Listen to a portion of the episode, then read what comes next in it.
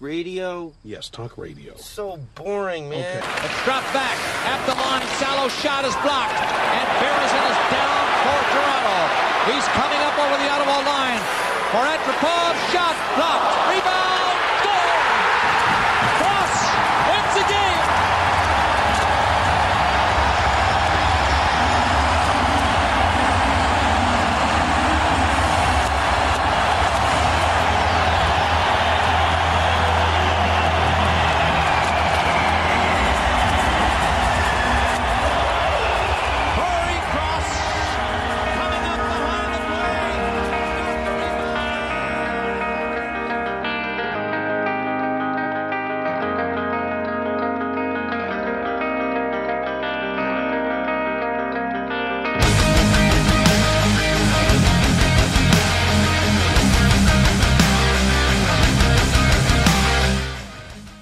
For Friday, May 14th, 2021, it's the Laced Up Hockey Podcast. And uh, I, uh, I'm, I'm still James Cole. I am Brutes Battaglia. You can find me on the High Button. You can find me on Twitter. And you can find me in uh, my bedroom at my house, because uh, it's where I've been for about 14 months now. And and you're going to have uh, another few weeks uh, to go on top of that. Uh, Yeah, I've, I've, I've given up. I, I'm not planning to leave ever again. I, I don't care anymore. Wow. cares? Gives a shit. Wow. What would what would be like the big the big purchase that you would make? Like say say in a week from today, they said like you could you could never leave your house again. What what's the one thing you'd have to go out and buy to like make sure that you had aside from like essentials in in terms of food and stuff? Like what's what's Like, what would be my big splurge? Yeah. Um, so I, I don't live in an air conditioned house, and Okay, yeah. it's it's it's really it's really kind of affordable if you look into Central Air, James. It's really it's really affordable when the salesman Wow. explains it to you a certain way. So like that that's pretty high on the list, but uh, it'd be a hot tub. Come on, who are we kidding here? I'd get a hot tub for sure. Uh, if I can't leave my premises anymore, I think I'd be fine if I had a hot tub. That's a really good answer. You know what I mean? Like it, it, it kind of gets you out of the house in a way. Yeah. Um, you know, you can do it at night under the stars and you're still warm.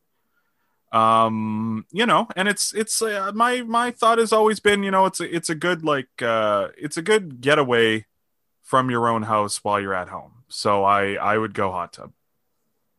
I like that. That's good. Yep. You? What do you think? Uh you know what? I like that I asked the question and had no answer ready to go. that's But, that's fine. The good news is uh it doesn't sound like that's going to be a scenario. Uh, they haven't let on the fact that we're going to be locked down forever, Well, although it does they? feel that way. Yeah, well, exactly. No, that, that's that's the better thing is just keep stringing me along and giving me false hope every two weeks. That's fucking that's way better. That's really great. Yeah, speaking of stringing guys along with giving them false hope, I guess we should talk about uh, Jack Eichel. uh, Oh things wow, yeah. Well, did they string him along, or is that his own fault for trusting Terry Pegula? Right? Wow. No, no, you're right. It was a good segue. Yeah. Uh, yeah, Jack Eichel. Uh, we, we've we've talked about him. Uh, I'm sure probably every second episode this season. it, it seems like this guy's always in the news. Um, Yeah, it's a shame. but uh, between him and Tom Wilson, that's like ninety percent of our content. You just Yeah. call this the Jack and Tom show, and probably still be okay. Yeah. I think someone else made that same joke. Actually, now that I'm saying that out loud, so Yeah, I, probably that should have that made that, that, joke. that was uh, almost word for word a puck soup joke this week, but that's fine. Living in my subconscious for That's sure on that. One. fine, whatever. I I sort of feel like our lawyers are not going to meet their lawyers, so Oh, cool. Yeah. Do you have lawyers? That's that's what I'm getting at. Well, I mean, yeah, I guess we kind of do if we need one. Yeah, uh, I hope Jack Eichel has one because he's uh, he's looking for a, a fresh start. He uh, he and the Buffalo Sabres apparently uh, not seeing eye to eye, uh, specifically concerning the injury that uh, that that he um, had happened to him this season, in which it sounds as though he's looking to get you know some some more medical advice uh, as best to proceed with his spine. I think it's something to do with his spine, one of the vertebrates uh, or discs or something. I'm, I'm not really a doctor. Discs in his neck, I believe, discs is what it is. They are herniated Uh, discs. That's the one. So he's looking to have some some procedure done. That's uh, by the sounds of things pretty you know, cutting edge experimental could go bad, but I guess that's the risk with any surgery. And the Buffalo Sabres are, are not uh, impressed with that uh, decision to uh, to go that route.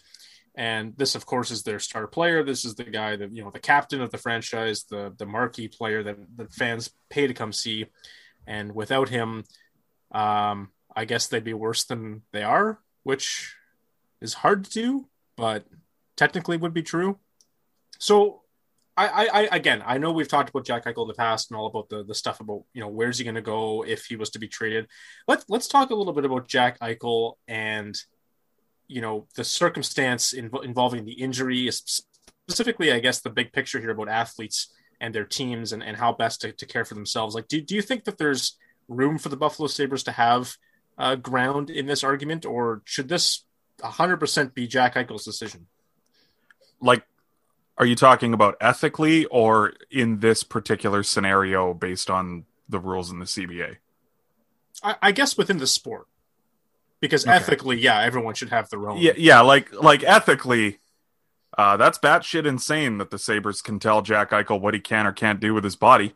Um, you know, that's uh, I think they call that human rights. Um, For sure, so, I think it's one of those things, so though. Like, the, that's not good, but like to kind of frame it, I guess, is like if Jack Eichel woke up tomorrow and was like, "Oh, I'm going to amputate my leg," and the Buffalo Sabres was like, "We don't think you should do that um, because then you can't play hockey for us." Like I, I can I can see wow. in that scenario why Buffalo should have some rooting interest in the conversation. Yeah, and then if he does that, they can go, "Well, sorry, we wash our hands of you, and we don't have to pay you your contract anymore." Uh, a bit extreme, of course, that example, but yeah, I was going to say, I feel a conversation there. I feel like that's a mental disorder where there's there is like a thing where you have the need to or the the impulse to like amputate parts of your body, and so uh, at that at that stage, yeah, I would hope the Buffalo Sabres would intervene. Um, but uh, like within the confines of the sport, and like they they probably they probably should have some say but I don't I don't really know I don't know. I don't know if that should be worked into a contract that that's uh like I get it from the Sabres perspective. I, I hate to come on here and say this on back to back weeks where everyone probably thought I was gonna come on and be like, ah, they should send fucking Tom Wilson to Guantanamo Bay last week, and I never did. And now this week I'm coming on, and normally this would be the spot where I tell the Sabres to go fuck themselves. And I'm not really. Like I completely get uh where they're coming from here. Um, I understand that if it's a risky procedure, that they're worried about maybe what what could happen here. I'm not really so sure that I buy that that's completely completely what's going on though. Uh, it sounds to me that the Sabres uh, uh, don't want to pay for the surgery and the rehab. They'd rather just pay for the rehab.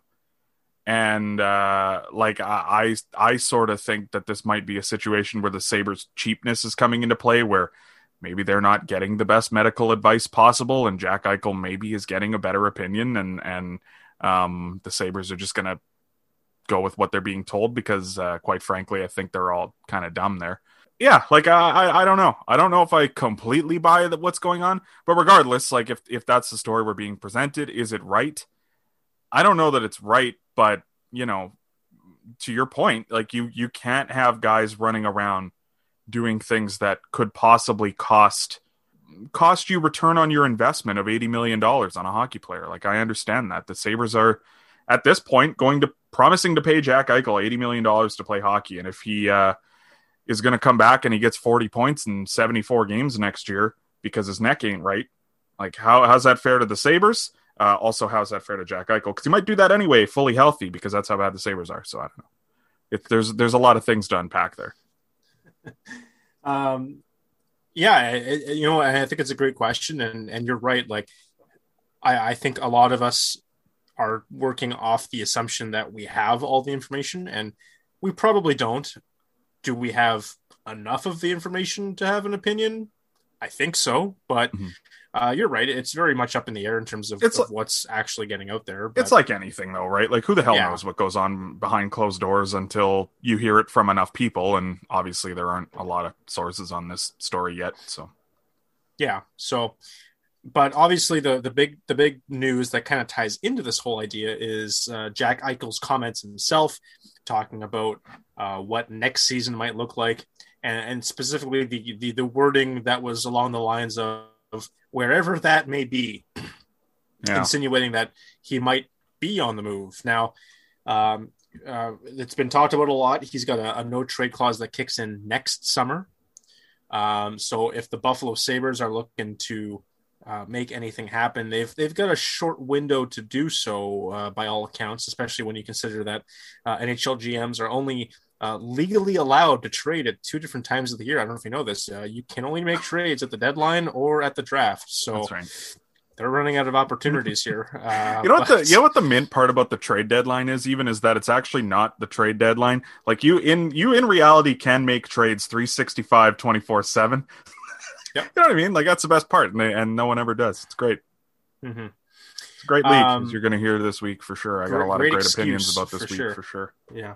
So again, I don't like. We're not going to beat the dead horse, but I, I did want to point out that uh, I don't know if you if, if you read it this week, but the Athletic came out. They did a whole article with all their beat writers talking about. Um, you know, would my team be interested in getting Jack Eichel? Yeah. And the overwhelming consensus was that there were uh, 29 teams that can't or don't or couldn't afford to get Jack Eichel. And Right. then there was the New York Rangers, and then there was the Seattle Kraken. And like that was that was it. Ah yes, the Seattle Kraken and all of their assets.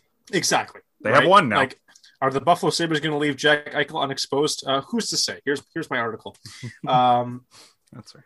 is this a guy like does the injury perhaps scare some teams out of pursuing him in the short term and and they say we'll revisit this maybe at the deadline and see how he actually does uh, the first few months of the season see if he can still play hockey in a year or should guys be jumping on this right away because to me you should be calling kevyn adams yesterday as far as i'm concerned but Yeah, I mean, look, the the injury their injury is one of those things and it's a rare hockey thing for like when you're a basic fan. This is one issue where I think it is hard for me to even come on and give you an opinion because um I I don't I don't know the full extent of this neck injury. All I do know is that I have back problems and I know how fucked up my back is and and in reality uh you know like I know the pain that comes from uh, not herniated discs, but I could only imagine. It it sounds like it's a pretty significant injury, is all I'm getting at. And if you're a team that's calling about about Jack Eichel, I don't know how you can't at least think about that. Like that's got to factor in at least to some degree. Um, now, whether or not for me that's uh, you know, do we do we not not make the phone call in the first place? Now, no, you got to be batshit insane for this to be like a a, a deal breaker for me. You know, like that. That's nuts. I, I would rather, I would rather see if we can call and and you know see if we can get him at a, at a slightly reduced price. But for me, does this decrease his value that much? Uh, it shouldn't. And um, like it's just bizarre for me to think about the fact that this might be a situation where, uh, like just the names that are getting thrown out there by teams just being like, well, we can't trade him and we can't trade him. And you know like with this guy and that guy and all of a sudden every team's list is like eight guys long. And these are teams that have been like 500 for like eight like seven seasons or something. And like oh yeah cool. Yeah keep keep going with your current plan. It seems to be going well. Like uh, like this is a league where there's 31 teams. And how many teams in the league at this point where you say would you say are like legitimate cup contenders? Like upsets are at an all-time high. And yet I feel like the amount of really good teams in the league is at an all-time low for the la- for the salary cap era because like all the smart teams just have all the really good players it feels like. And all these like average teams are fucking bad and all the worst teams are really really bad. And those like 17 or the what's the math there? Those uh 20 wow. Did I have a stroke? 23 teams. Those are the 23 teams that seem to be like well you know we can't trade Nick Suzuki so what are we going to do Get the fuck out of here. You can't trade Nick Suzuki. You haven't had a good centerman since Saku Koivu. Fuck off with Nick Suzuki here. I'm sick of that shit. Um, anyway, that's my long way of saying, yeah, it should have an impact. Um, yeah, like uh, to build off your point, I, I think there's maybe a, a list of like eight, nine guys across the league that I would deem, you know, untouchable in in the grand scheme of things when you're talking about a deal with with Jack Eichel, right? See, and even for me, that that list is way longer. But like Sure. when we're talking about trading your number, your top two fucking prospects and a first round pick and all this shit, if that's the price, that's 30 teams should be calling. Trade your top two fucking prospects because unless they're in your lineup right now, Jack Eichel's better than them. So who mm-hmm. gives a shit? Trade him. Yeah. Yeah, like I, I, I get the cap thing. Uh, This guy's he's got a cap hit of ten million dollars, and there's just there's just going to be some teams that can't make it happen. Like the Tampa Bay Lightning, what are they going to do? Sit a sit a Hart Trophy candidate uh, out the entire season and have him come back for the playoffs? Pfft, That doesn't make any sense. Why would why would a team do that? Uh, the But Vegas yeah. Golden Knights, what are they going to do? Play with twelve skaters a night? Nah, that that wouldn't make any sense. Why would they do that? Uh, Yeah, that that is I- one team where like Vegas is like the one team where it's like that is a perfect fit, and they're le- they're legitimately I don't think is there a single trade that would make sense. Like that is the one team where I think like even Tampa Bay. You know, not that I would do this, but like if Tampa Bay preferred Eichel over Brayden Point, then then trade another three million dollars and fucking trade for Jack Eichel if you think Jack Eichel's better than Brayden Point, which I do. But that doesn't mean you need to make that trade, right? Like Tampa, Tampa's doing just fine. Like they don't they don't need to do that. But like, you know, even even uh, even any other good team, like if Carolina, if it's Sebastian Aho, well, then make the trade. Like if you if you think Eichel's better, Yeah. then that your job as a general manager is to make your team better. And if you think that he's slam dunk better than Sebastian Aho, then make that trade, right? I don't, but like as as a guy like I'll I'll I'll speak to my team because I think it's really easy for us to sit here and say, oh well, you know the Carolina Hurricanes should trade anything, but like if you're a Hurricanes fan, like you're passionate about those guys, like you you No, I you get it. support those guys, you want them, but to speak your roster's through fan- rose-colored glasses, right? That's why all these Sure. franchises come up with, you know, seven or eight guys. Like, you know, Yeah. like, like I don't know if you were, if this is exactly where you're going with it, but like, you know, I understand the Leaf fans being like, well, I wouldn't trade Robertson and Sandin and Rodion Amirov for him.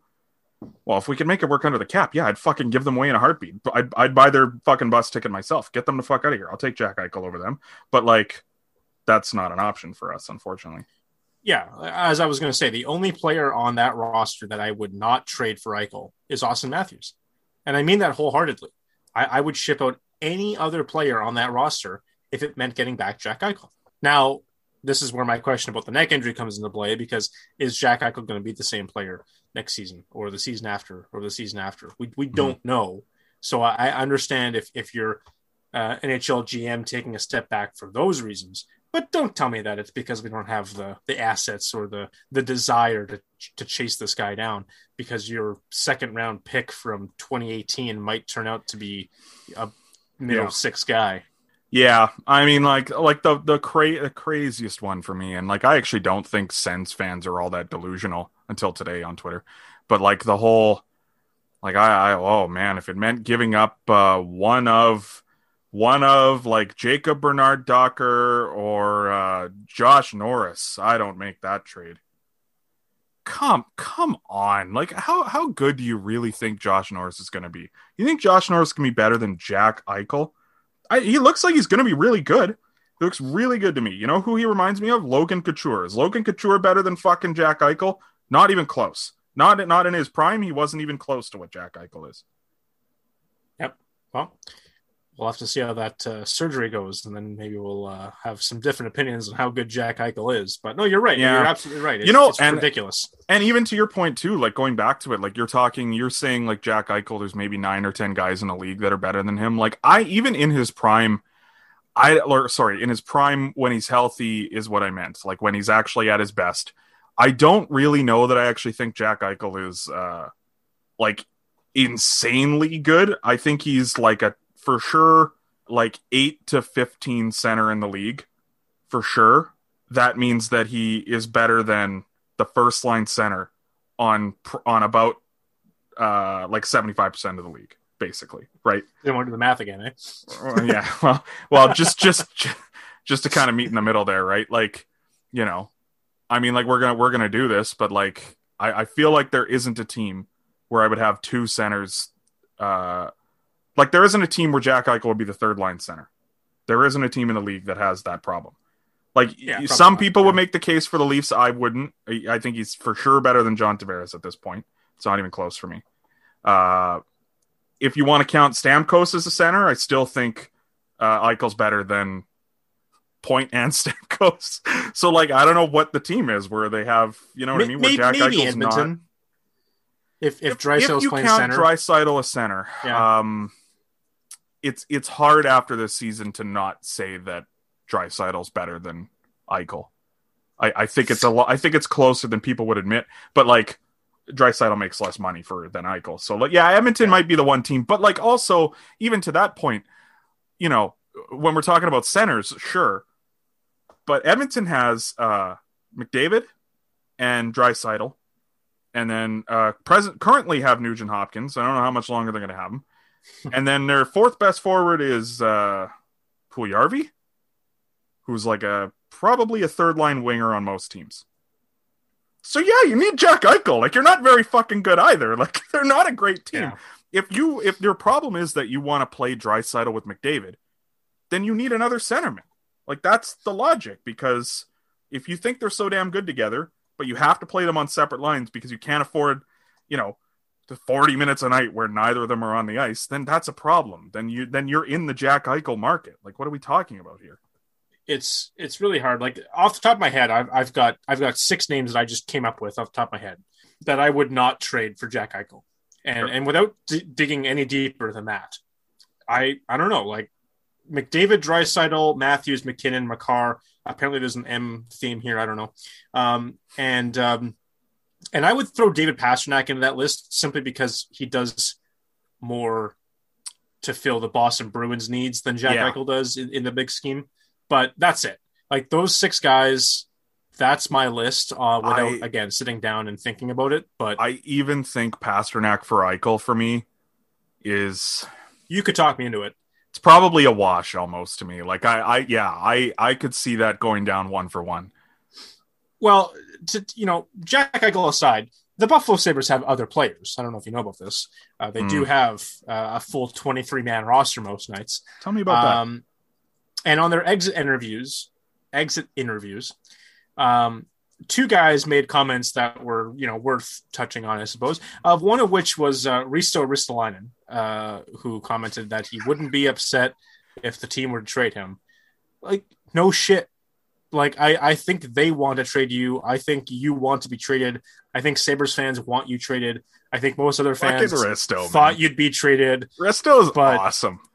it hasn't happened yet. Uh, is he is he on the move? I, I think he's a free agent this summer. Risto? No, come on. I thought he's. I thought he had like a. I thought he had a lot of term. To be honest with you, I thought he was on like a like a four or five year deal kind of thing. That Uh, he was like. he's got he's got one year after this. Really, eh? Okay. Wow, crazy. During the last year of his uh, how his time flies.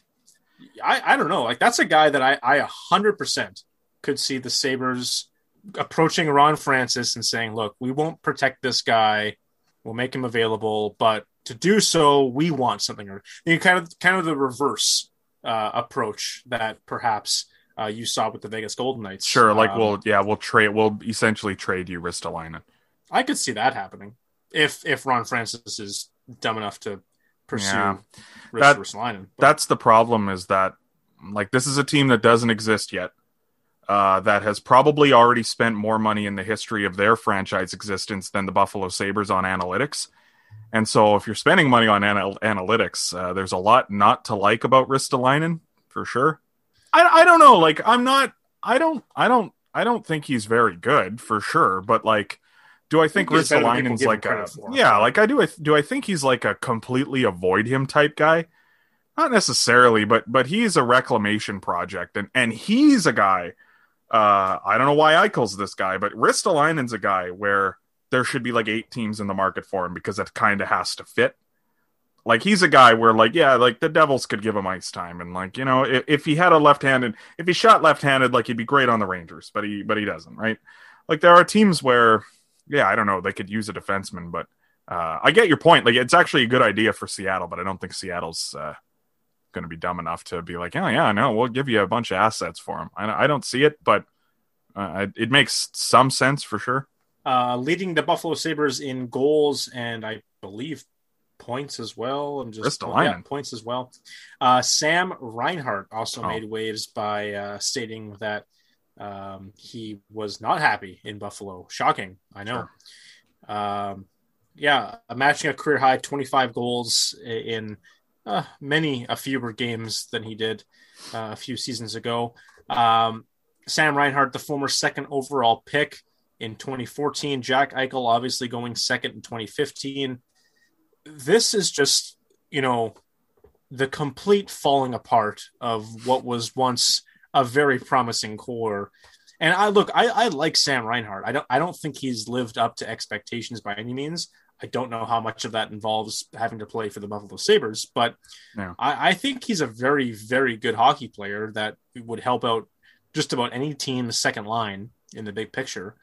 I it sounds like this is another guy that's that's probably going to be finding a new home sooner than later. Um, he's uh, he's due to be an RFA this summer, and does he just sit at home and and say no, thank you, Mister Adams? I'll I'll bide my time, or Uh, hard to blame him. I probably would. I mean, you know, like I'm not saying Sam Reinhart's bad. Like I think he's good. I think he's a he's a he's a very good uh, second line winger who still has a decent amount of potential. There are a lot of things that I like about his game, but like I don't know. He he he I don't think has as much of a hill to stand on and be like, well, you know, like you told you were gonna you told me you were gonna build a team around me and I've been waiting and it's like, well, fuck off. Like you weren't very good a lot of the time you've been here and now now you are good. Like it- it's not I don't really think that they owe that much to Sam Reinhart, but I don't think Sam Reinhart owes them that much either. Like I, I think they're both kind of you know, they're they're both have reasons to kind of maybe want to split this thing up is is kind of what I'm getting at. So uh does he hold out? I don't know if it goes that far, but um I think he's an easily tradable asset. Probably it's just a matter of what are you getting back. And uh, if you're Kevyn Adams, I, I don't think you know the difference. Uh, whatever it is you're getting back. So Like it's weird to think of Sam Reinhart as being a, a seven year vet, but next year will be his eighth NHL season. good lord, and he's never made the playoffs. He's he's never he's never smelt the playoffs. Never mind been in them. Like by all accounts, this is this is a guy that I think has paid his dues in Buffalo sure, and deserves the opportunity to look elsewhere. So, um, you know, and the Buffalo Sabres, that's that's how the that's how the CBA works. That's that's how contracts work. Like they don't have to move him if they don't want to, but he doesn't have to sign it if he doesn't want to either. So, I don't know.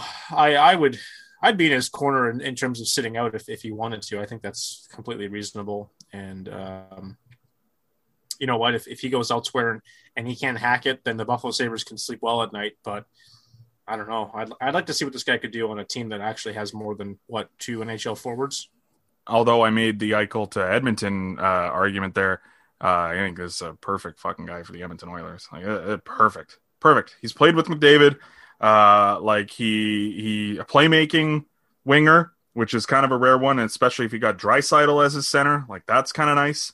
Um, I I I like it. Like I think that's just kind of a natural fit. So I I I would like to see that, but um, you know, like again with the whole, are there how many teams have two right wingers better than Sam Reinhart? Like the Leafs come to mind.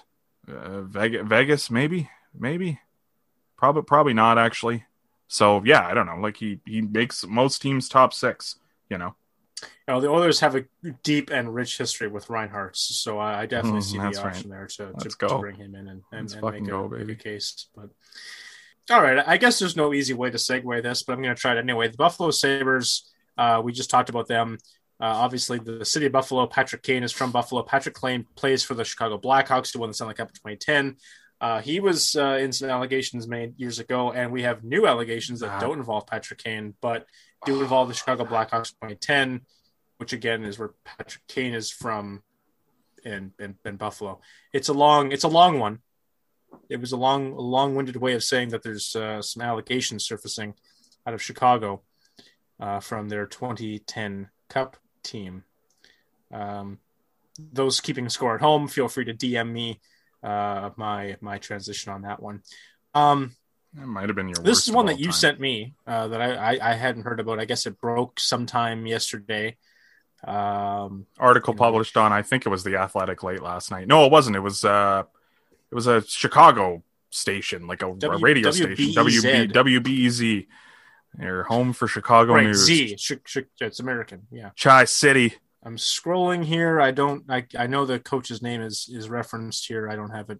Aldrich. Uh, Brad, Aldrich. That's that's it. Yeah, I see Aldrich, Aldrich, here. anyway. That's that's the one. Yeah, allegations come forth that there were some uh, inappropriate conduct performed by himself uh, uh, in in the Chicago Blackhawks. I don't know dressing room or video room or whatever it was, and um, we are now hearing back that anonymous player has has come forward and said that uh, these these these allegations are are ongoing and there's an investigation taking place. Uh, Aldrich was uh, convicted in 2013 of uh, criminal sexual conduct involving a student. Um, just more like trash fucking shit that we have to talk about when it comes to the culture uh, uh, uh, in- involving some of these these these these people involved with the game of hockey, which we don't we don't enjoy sitting here talking about this crap, but it's it's important and it, it needs its day. And and and um, I was shocked, honestly. Like, uh, I don't know, I don't know what it was about the the allegations. Like, I'm I'm. It's gonna sound weird when I when I say it out loud, but it's like this team won a Stanley Cup. Like in my mind, like a Stanley Yeah. Cup can you know winners like this. You don't think of this fairy tale. Exactly. Yeah, exactly. Yeah, like how could you win a cup if you have all these these demons in your closet? But um, whatever the case may be, like the the circumstances aside, uh, really disheartening to hear this. Uh, we still at this point don't know who the player was. We we may never know who the player was, but uh, just awful garbage news that we have to we that we that we hear about and that we we want to talk about and, and make sure that the, the word is out there. But you, you you hate to have these conversations, I guess.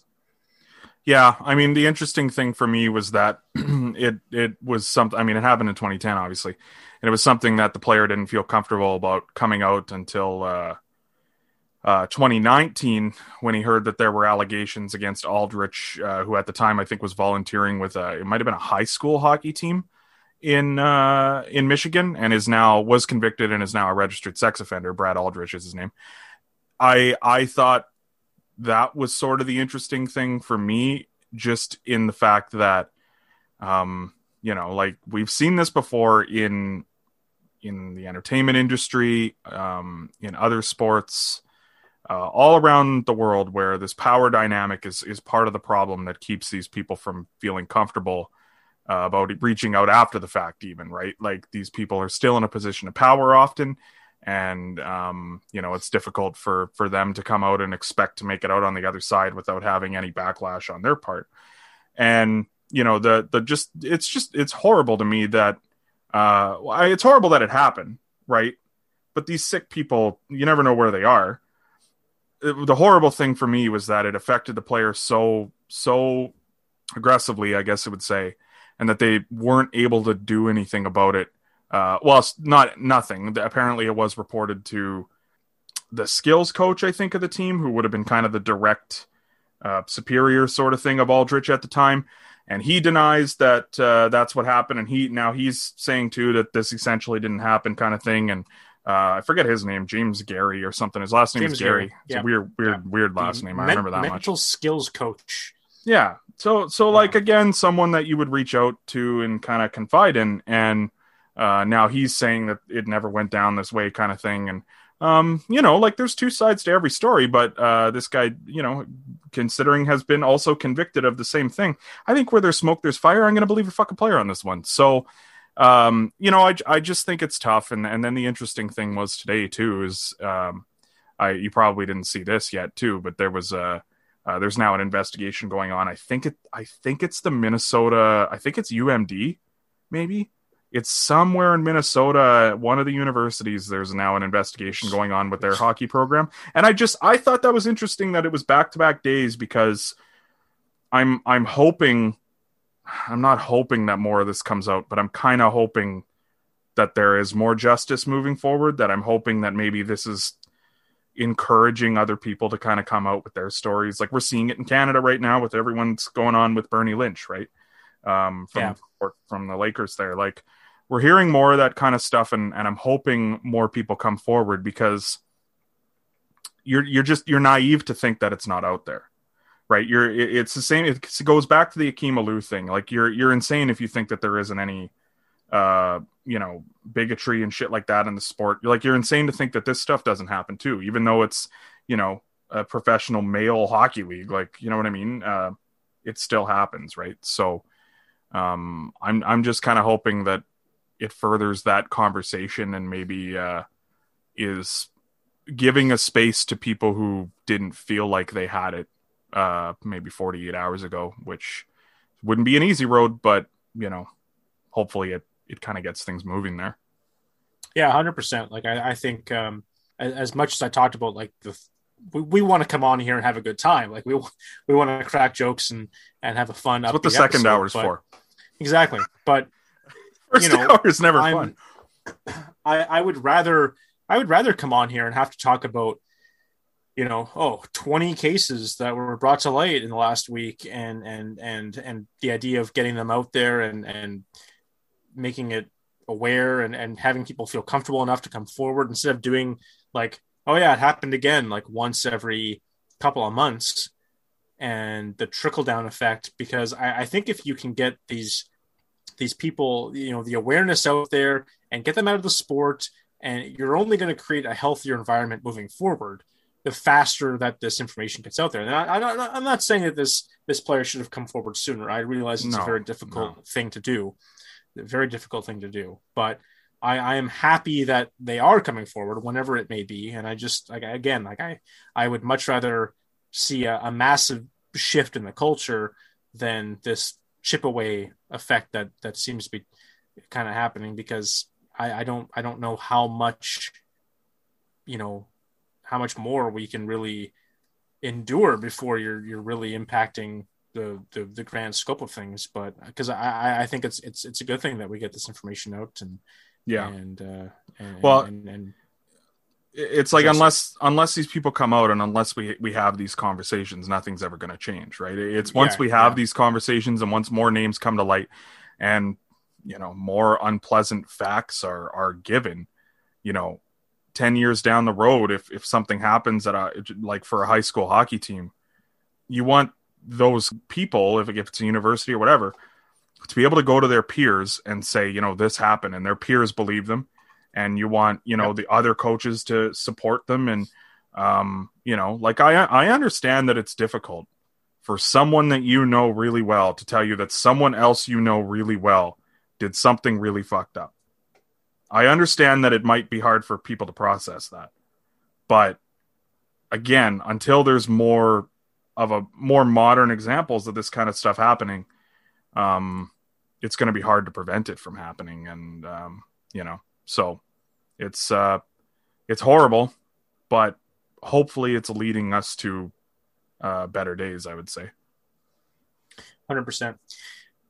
Um, shifting gears, we've got a trio of coaches that are all looking for uh, new homes, and uh, many more beyond that that uh, could possibly be in the running for next season, uh, wherever the seats may open, so to speak. Uh, Rick Tocchet, John Tortorella, and Dan Quinn all uh, either fired or you know stepped away from the team that they were with. I'll let you at home do the math on that one and figure out who's who. But um, uh, I don't know if you have any preference here. I'm just going to start in, I guess, alphabetical order. We'll talk with uh, uh, Dan Quinn and his exit from the New York Rangers. well Uh, uh, the, this tells you everything you need to know about uh, his contribution to the Rangers because his name is David Quinn. It's not Dan, so tells you everything you need to know about uh, his legacy in New York. I remember, I think I think his biggest claim to fame was that he coached Jack Eichel once in college. I don't know if that's that's It- accurate. It is amazing to talk about three coaches, and the guy who just got fired by the Rangers is not even the best coach that we're talking about that's gotten fired by the Rangers. So again, True. good times. True. Um, so D Quinn, um, look, we, we talked about all the, uh, the the New York brass shift from last week uh, with with John Davidson and Jeff Gorton, but um, kind of odd that Quinn wasn't grouped into this group of fireys uh, last week. That they felt the need to kind of see the season through with him, where they didn't with the others, and and this this move, honestly, to me, um, kind of reignites the the spark of the you know idea that Davidson and Gorton were fired because of the Tom Wilson shit. Because like if you're gonna fire all three, just do all three. Why why are we letting Quinn see the season out and we're not letting the other two do the same? But maybe that's just me trying to dig up a story that doesn't exist. Um, were you surprised by the the move with Dan Quinn, Dave Quinn, D, D. Quinn? David I can't Quinn. remember now. Um, I'll, I'll preface this by saying I think David Quinn seems like an awesome dude, and that I I one day hope to to have a beer with him. Um, Okay. I I I think he's a horrible fucking NHL coach. I, I can't speak to his time in the in college, um, but there are a few times I've seen a guy get hired where almost everything he ever did and ever said just baffled the fuck out of me. Like I I don't understand how you come from uh, a program where you're developing young hockey players and you think that the best thing to do when you get a fucking 18 or 19 year old which i understand you didn't get a lot of in college uh, is to play them six minutes a night and then act confused when it's like well fuck he's only got one goal in 20 games i wonder what's going on we'll put them in a su- position to succeed considering the rest of your roster is not that fucking good why don't you try to make them good by baptism by fire, like most fucking good young kids in the league. And if they're not good enough, tell your boss they're not good enough and send them somewhere else where they can play hockey. Because it's never done an 18 year old any good to sit on a fucking bench and watch hockey. So I, I right from the get go, I think every young player has had a has had a adjustment period under Quinn, and I don't think that's a coincidence. So first off, that that drove me insane uh, and I can only imagine how much it bugged Rangers fans. Well, I can't imagine. I can't imagine. I've seen on Twitter how much it bugged Rangers fans. Like that. That's annoying. Does, so does the firing confuse me? No. Uh, I I don't think I I don't think he should have been the coach coming into this year. So uh, it's a good move. I get what you're saying about the timing. It, it's kind of that's kind of a weird conversation too, though, because it's just like, you know, I like if you've got a guy who I guess is in theory an NHL coach. Like I guess it's better to have him there for the last two games and and just have him see out the season at that point cuz like they only fired the GMs with I think two or three games left, right? Like uh, the GM and the president. So I don't know if the timing's quite as weird to me, but the weird part like I get what you're saying about the Tom Wilson thing because I don't know if I said it on the podcast last week because we had a lot to talk about, but my initial reaction with Gorton and Davidson getting fired was like, they fired the wrong fucking guy. The head coach is the fucking guy they were supposed to hire. Like, the only reason I would ever fire Jeff Gorton is if he refused to fire David Quinn. Then I'd fire him. Yeah, fuck you. David Quinn's terrible coach. So that was the only reason I ever had. But like the fact that Quinn made it out of that day, I was like, oh my God. Like, they're like, you can't tell me that they're going to move forward with David Quinn. And then Chris Drury fired David Quinn. So, uh, good move by Chris Drury. It's a good start, I think. Rick Tocchet and the Arizona Coyotes have parted ways um, for the second time. Um, Mm. Rick Tocchet wanting to explore bigger opportunities. I don't, I don't really know what that what that says about the future of the Coyotes, but it can't be great, I guess. Um, now we're gonna. I, I I have I have a list of guys in front of me, and and there's a there's a who's who of of coaches, and and maybe not a lot of open seats come next season. Like, is Rick Tocchet a guy that you think is going to be behind a bench next season? Like, his his track record in Arizona hasn't been what I would call, you know, groundbreaking. Like, he, he didn't really move the needle a lot in terms of what I think a coach brings behind the bench, but uh, he he seems to think he has uh, some greener pastures ahead of him. To, is that justifiable, or is he maybe a little up to lunch on that one? I'm not I'm not gonna say that Rick Tocchet's a horrible coach like I would say about David Quinn. I like I wouldn't hire Rick Tocchet, I guess is what I'm getting at. Do I think he's gonna be on a bench next season? Uh, hundred percent. I'll, bet you money for that. He, he'll be an assistant coach somewhere. I think he's got something to give. Is but it, but is he a head coach? I'm not saying he's not, but uh, I wouldn't. I I don't even know if I'd interview him to be honest with you. And I'm the type of interview everyone available. Interview as many people as you want. What else do you do? You, you tell me you don't have 40 hours to interview 40 people? Fucking interview 40 different coaches and see what happens. You know what I mean? Even tell some of them, listen, you're like 33rd on our priority list. We're not even looking at you, but let's see how you interview. You know what I mean? See what you have to say. Yeah. And maybe they loosen up and give you some interesting answers. Like, fuck it, interview as many people as possible. But I don't, I wouldn't hire Rick Tocchet. I don't think. I don't know. I don't get the bigger, the bigger, bigger and better things unless he's going back to Pittsburgh to be an assistant. I don't know what the bigger, better thing is. That might be bigger and better by all accounts. Uh, in the, I mean, it by definition, but probably is, but yeah. Uh, John Tortorella has decided to walk away from the Columbus Blue Jackets. His contract was up, uh, leaving as the all-time leader in wins by head coach in Columbus, which I'm sure is not an elusive list to uh, conquer. The two-time Jack Adams Award winner says he wants to continue coaching. Uh, there are a few open spots, as I mentioned. One, not least of not- notability, is the New York Rangers uh, where he spent a few seasons uh, where uh, he, um, you know he was also fired from. But I think it goes without saying that someone is going to give John Torella a shot here. You've you've got a list of guys including Boudreau, Babcock, uh, John Gallant, Julian Kirk Muller, Patrick, Patrick Wall wants to get back into things. Bob Hartley just won the Gagarin Cup in the KHL, and by all accounts, there's I've got four or five teams that Who? will be looking for a head coach. who did you say before So- Gerard Gallant? Uh, Mike Babcock. I don't know if you've heard of him. And who, who was uh, he before that? used- Was there anyone else? uh, Bruce Boudreau. Okay, no, that's a good option. He's good. Yeah. okay. God, that list Yeah. was that was a horrible list. Oh my god.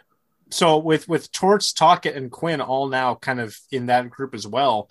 Uh, by my count, you've got Seattle, Arizona, the Rangers, the Blue Jackets, and probably the Red Wings. Uh, Jeff Blashill's up this year. His his contract's due to expire. I can't see them bringing him back. Wow. Um, so you've got five teams and what almost 10 coaches to, to, to work with here.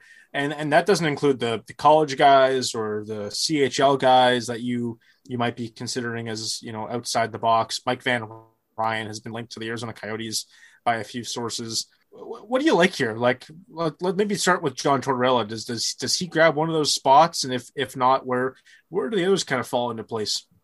if if you're like look if if the situation is that Tocchet 100% walked away then I would I would see the interest in maybe bringing him to Arizona but the report is that they mutually parted ways so that does imply that the Coyotes were also like yeah we, we we're also going to let you go so it all works out so if if if they philosophically liked what Tocchet brought to the table uh, guess what Tocchet is just a no-name brand version of Torts, basically the way he coaches his team and the way they play.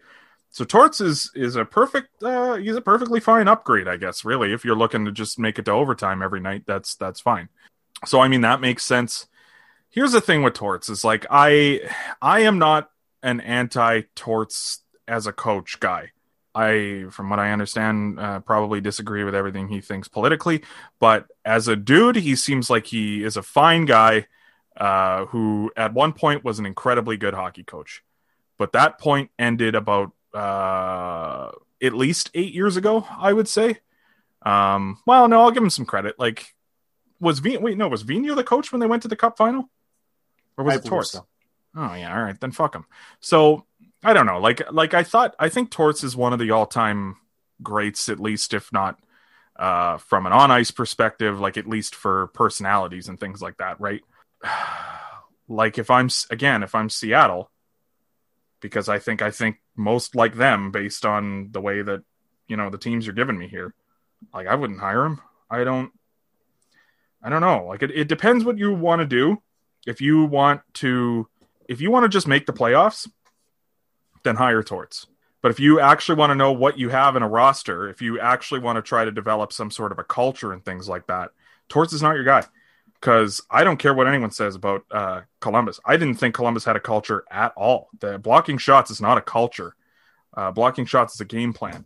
So well, their, their culture was being John Tortorella's team, right? I like I I guess, but like they're one of those teams where um I I think that their roster is better than they perform, put it that way. And I think that he was probably the wrong coach for that roster. Case in point, they had Artemi Panarin, now they don't. Yeah, I, I'm not I'm not in the higher torts business, but I certainly understand that he has things to give. Um, and I'm not going to say hiring Torts is a horrible move because I did that when Columbus did it, and that was on an interim basis. And he coached six years there, and they were okay for a decent amount of it. So he's not a horrible coach, but I don't think he's a coach that's going to win you a Stanley Cup at this point. Put it that way. Be it by choice or by, like I said, just not enough seat at the table. I, I think Torts takes the year off next year. Yeah. Uh, may, maybe he looks at doing like the World Juniors or the World Championship and reevaluating his uh, status uh, um, uh, within the game. But I, I, don't see him behind the bench next season. Um, and that might just be, like I said, like a factor of, of his own choosing. But I think that would be the best move um, for him, um, to be honest. Uh, Gerard Gallant, uh, of course, has been linked to the New York Rangers. Uh, Darren Dreger reporting about uh, two hours ago that uh, the Rangers had permission to interview the uh, Canadian World Championship coach. That would be a, a, pretty interesting fit and, and something that I think would work out pretty well. Like, I could see him really clicking um, with that franchise, especially you're, you're looking at a team that's that's bringing in uh, Lafreniere and Kakko um, as still very fresh NHLers by all accounts. You've got Artemi Panarin, who you alluded to having to deal with John Tortorella. Gallant would be the complete 180 of that. Um, I, th- I think he could really make a lot of noise as the uh, Rangers head coach. However, I do think that there's going to be a, a pretty intense push by the uh, Seattle Kraken to perhaps uh, secure the only other guy that has had success with an expansion team in the history of this uh, this sport. So he's a guy that I think is really going to be touted after by by probably everyone. But like I said, uh, Darren Dreger uh, reporting that he has uh, interviewed with or will interview with the New York Rangers in the very near future.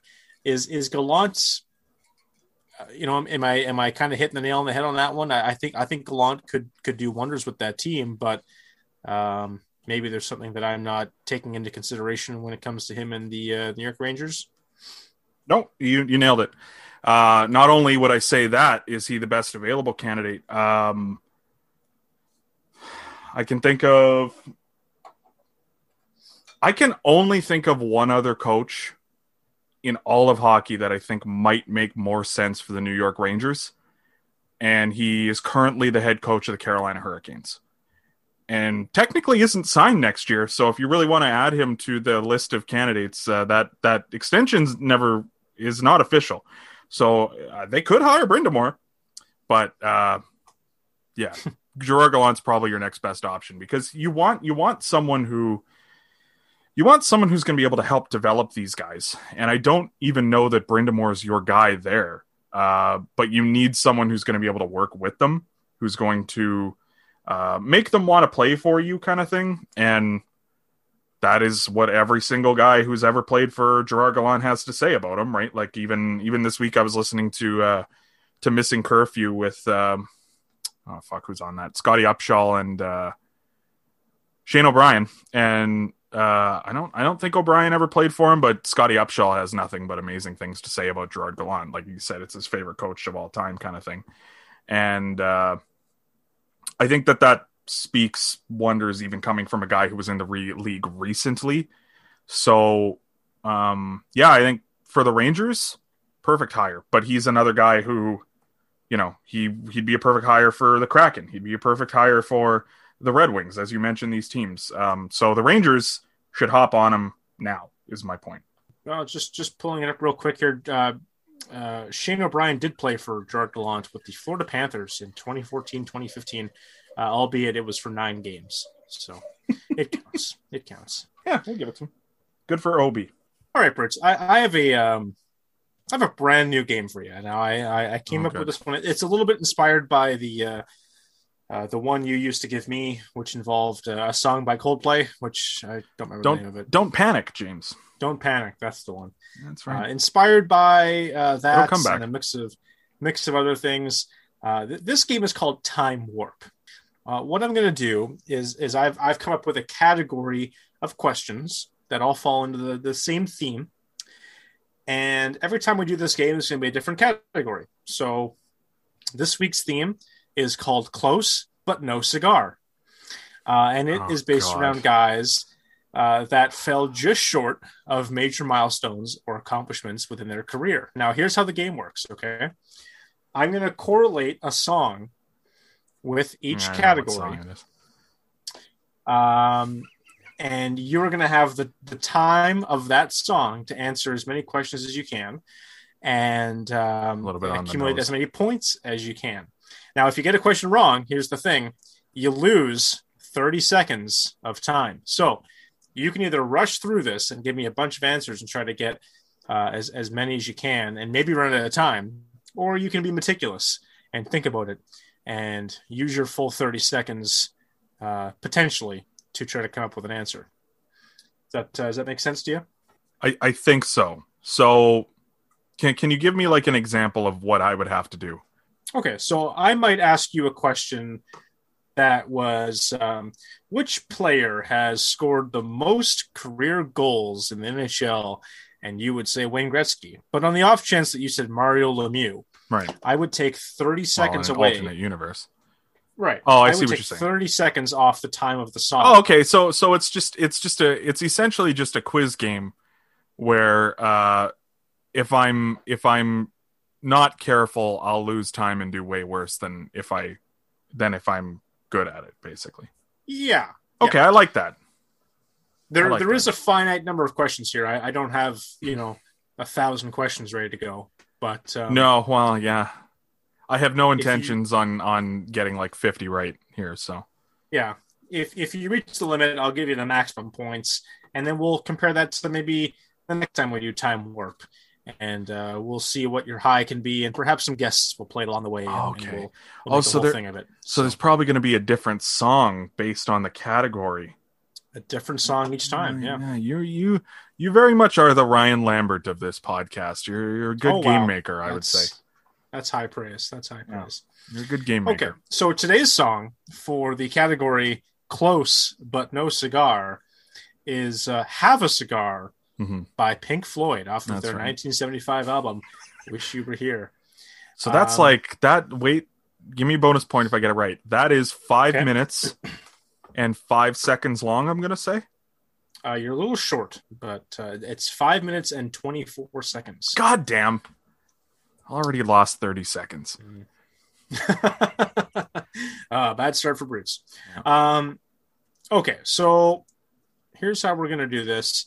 I'm going to read you the first question, and I'll start the song. And and those listening at home, you might be able to pick it up in the background, but it's mostly for brutes. So uh, if you're ready, sir, I will uh, I will begin you off with a, a bit of a layup. Yeah, I would rather be having a cigar, but I'll I'll listen There to the go. song as the next best option. Once again, these are players that fell just short of major milestones or accomplishments. Okay. All right, Brutes. Um, question one Which player very famously finished the season with 199 points? Um, Mario Lemieux. Absolutely correct for one point. Uh, question two Maurice Richard was the first player to score 50 goals in the season. What long tenured fellow right wing rival of Richard's never got to this magic number? Um,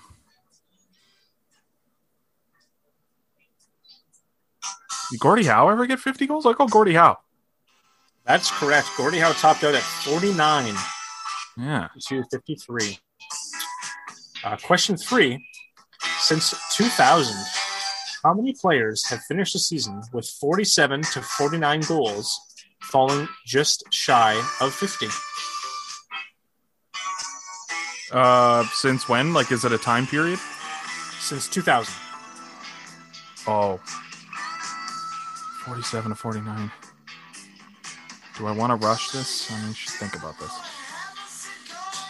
Gonna go far. Uh, I'm gonna, man, I, this is the first name that came to mind. Did it on multiple occasions? No, just how many players? Oh, how many players? Oh, shit.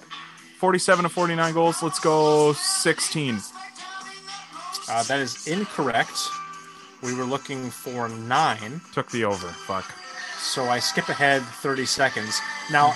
I'll give you a half a point for um, each of the players that you can tell me that never did end up hitting 50. Now, those nine guys were Matthews, Pastrnak, Ovechkin, Tavares, Alkin, Selanne, Naslund, Gionta, and Gagne. How many of them never got to 50? Ever? Yep. Um, uh, let's go seven. Six. I won't penalize you for that one, but it was Matthews, Pastrnak, Tavares, Gionta, Gagne, Naslund, and uh, Gionta never even had 30 again. So, uh, question four: As we mentioned last episode, Marc Andre Fleury has moved himself into third all time in goalie wins and is closing in on 500 for his career. Only two other netminders have reached this milestone: Patrick Roy with 551 and Martin Brodeur. How many wins away is Brodeur from 700?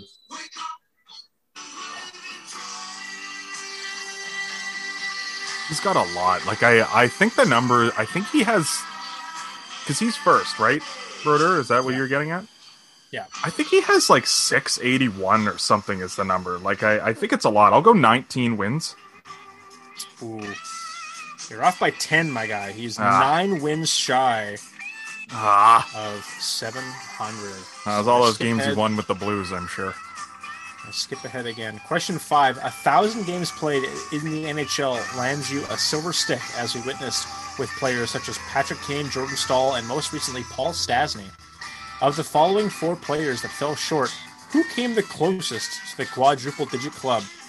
Was it Alexander Mogilny, Terry Sawchuk, Tomas Kaberle, or John LeClair? I'll go John LeClair. That's incorrect. Uh, He had 967. We're looking for Alex Mogilny. Hmm. He's 10 games shy of the 1,000 game mark. So that's going to leave you with exactly time for one more uh, question here, my guy. Uh, question six The active plus minus leader in the league is seven shy of plus 300 for his career. Having to wait until next season, should he play, who is king of this once prominent stat? The active leader in plus minus. Yeah. I fuck. I would have to think it's Joe Thornton. Ooh. I Oh, he's active fuck. amongst- Ah, Okay. is it? Uh, now, I now I'm thinking it's Zdeno Chara, but I think I think Thornton's the forward leader, so I'll give you some credit there. But it is a damn Chara. That is the Yeah. answer. So, You know, the the reason I I second guessed on Chara first off because I'm like, well, he was terrible on the Islanders, and then I thought about, it, I'm like, well, he played there for like two seasons, so that's not the end of the world. there you go. Well, you, got three to six. Okay. Uh, not not too bad. I, I've got uh, plenty more for that category. We might do the uh, cigar again, but like I said, we can do this with a lot of different categories and a lot of different songs. Hey, if you pick a song, I'll answer the questions. There we go. Love it. Um, all right, that brings us to the um, Calgary Flames and the Vancouver Canucks, who uh, finally uh, we we now know the final times of their games uh, that they have to play before the end of the regular season. The Vancouver Canucks famously having to miss uh, a couple weeks there with their their COVID outbreak. Um, they will be playing Saturday night at uh, seven Pacific, and uh, Monday and Tuesday at one and one thirty, uh, respectively. Um, kind of a bananas move from the NHL, uh, by all accounts, when you consider the fact that uh, Vegas is the only Pacific time zone team that made the playoffs. I thought that this was going to be a great opportunity for the league to actually have like a late game on certain nights. Like wouldn't that have been perfect? Just like, yeah, it's not the playoffs, but you still have hockey later at night that you can turn on and, and tune in for. But uh, we're we're not going to go down that path, says uh, the NHL. Ah man, I mean, I I see. I, again, like this is almost like the Eichel thing from earlier. Like I don't know the actual answer to this, but like my thought always has been that start times are more, like obviously have some effect due to the TV, but a lot of it has to do with like fans coming into the building. And now that most teams aren't having fans in the building, or the fans you are having, it's very limited. So like traffic's not a huge problem just start the game whenever you want. Like that would that's kind of my thought. So I don't I yeah, the whole time zone thing, but whatever. I don't I don't know for sure if that's a realistic thing that they can do.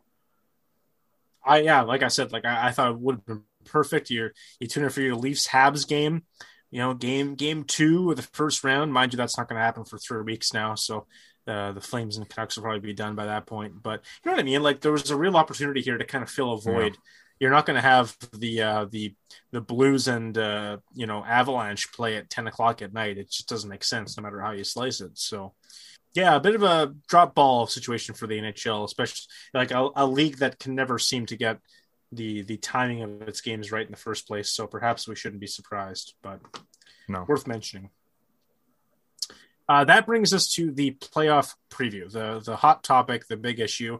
Um, because this is the NHL, and because uh, we're going to have to play those Calgary Vancouver games, we still don't know uh, all of the playoff matchups. So while we're going to do this, it's going to be kind of open ended in terms of of how accurately we can we can predict um, what's going to happen in the first round. But hey, we're professionals.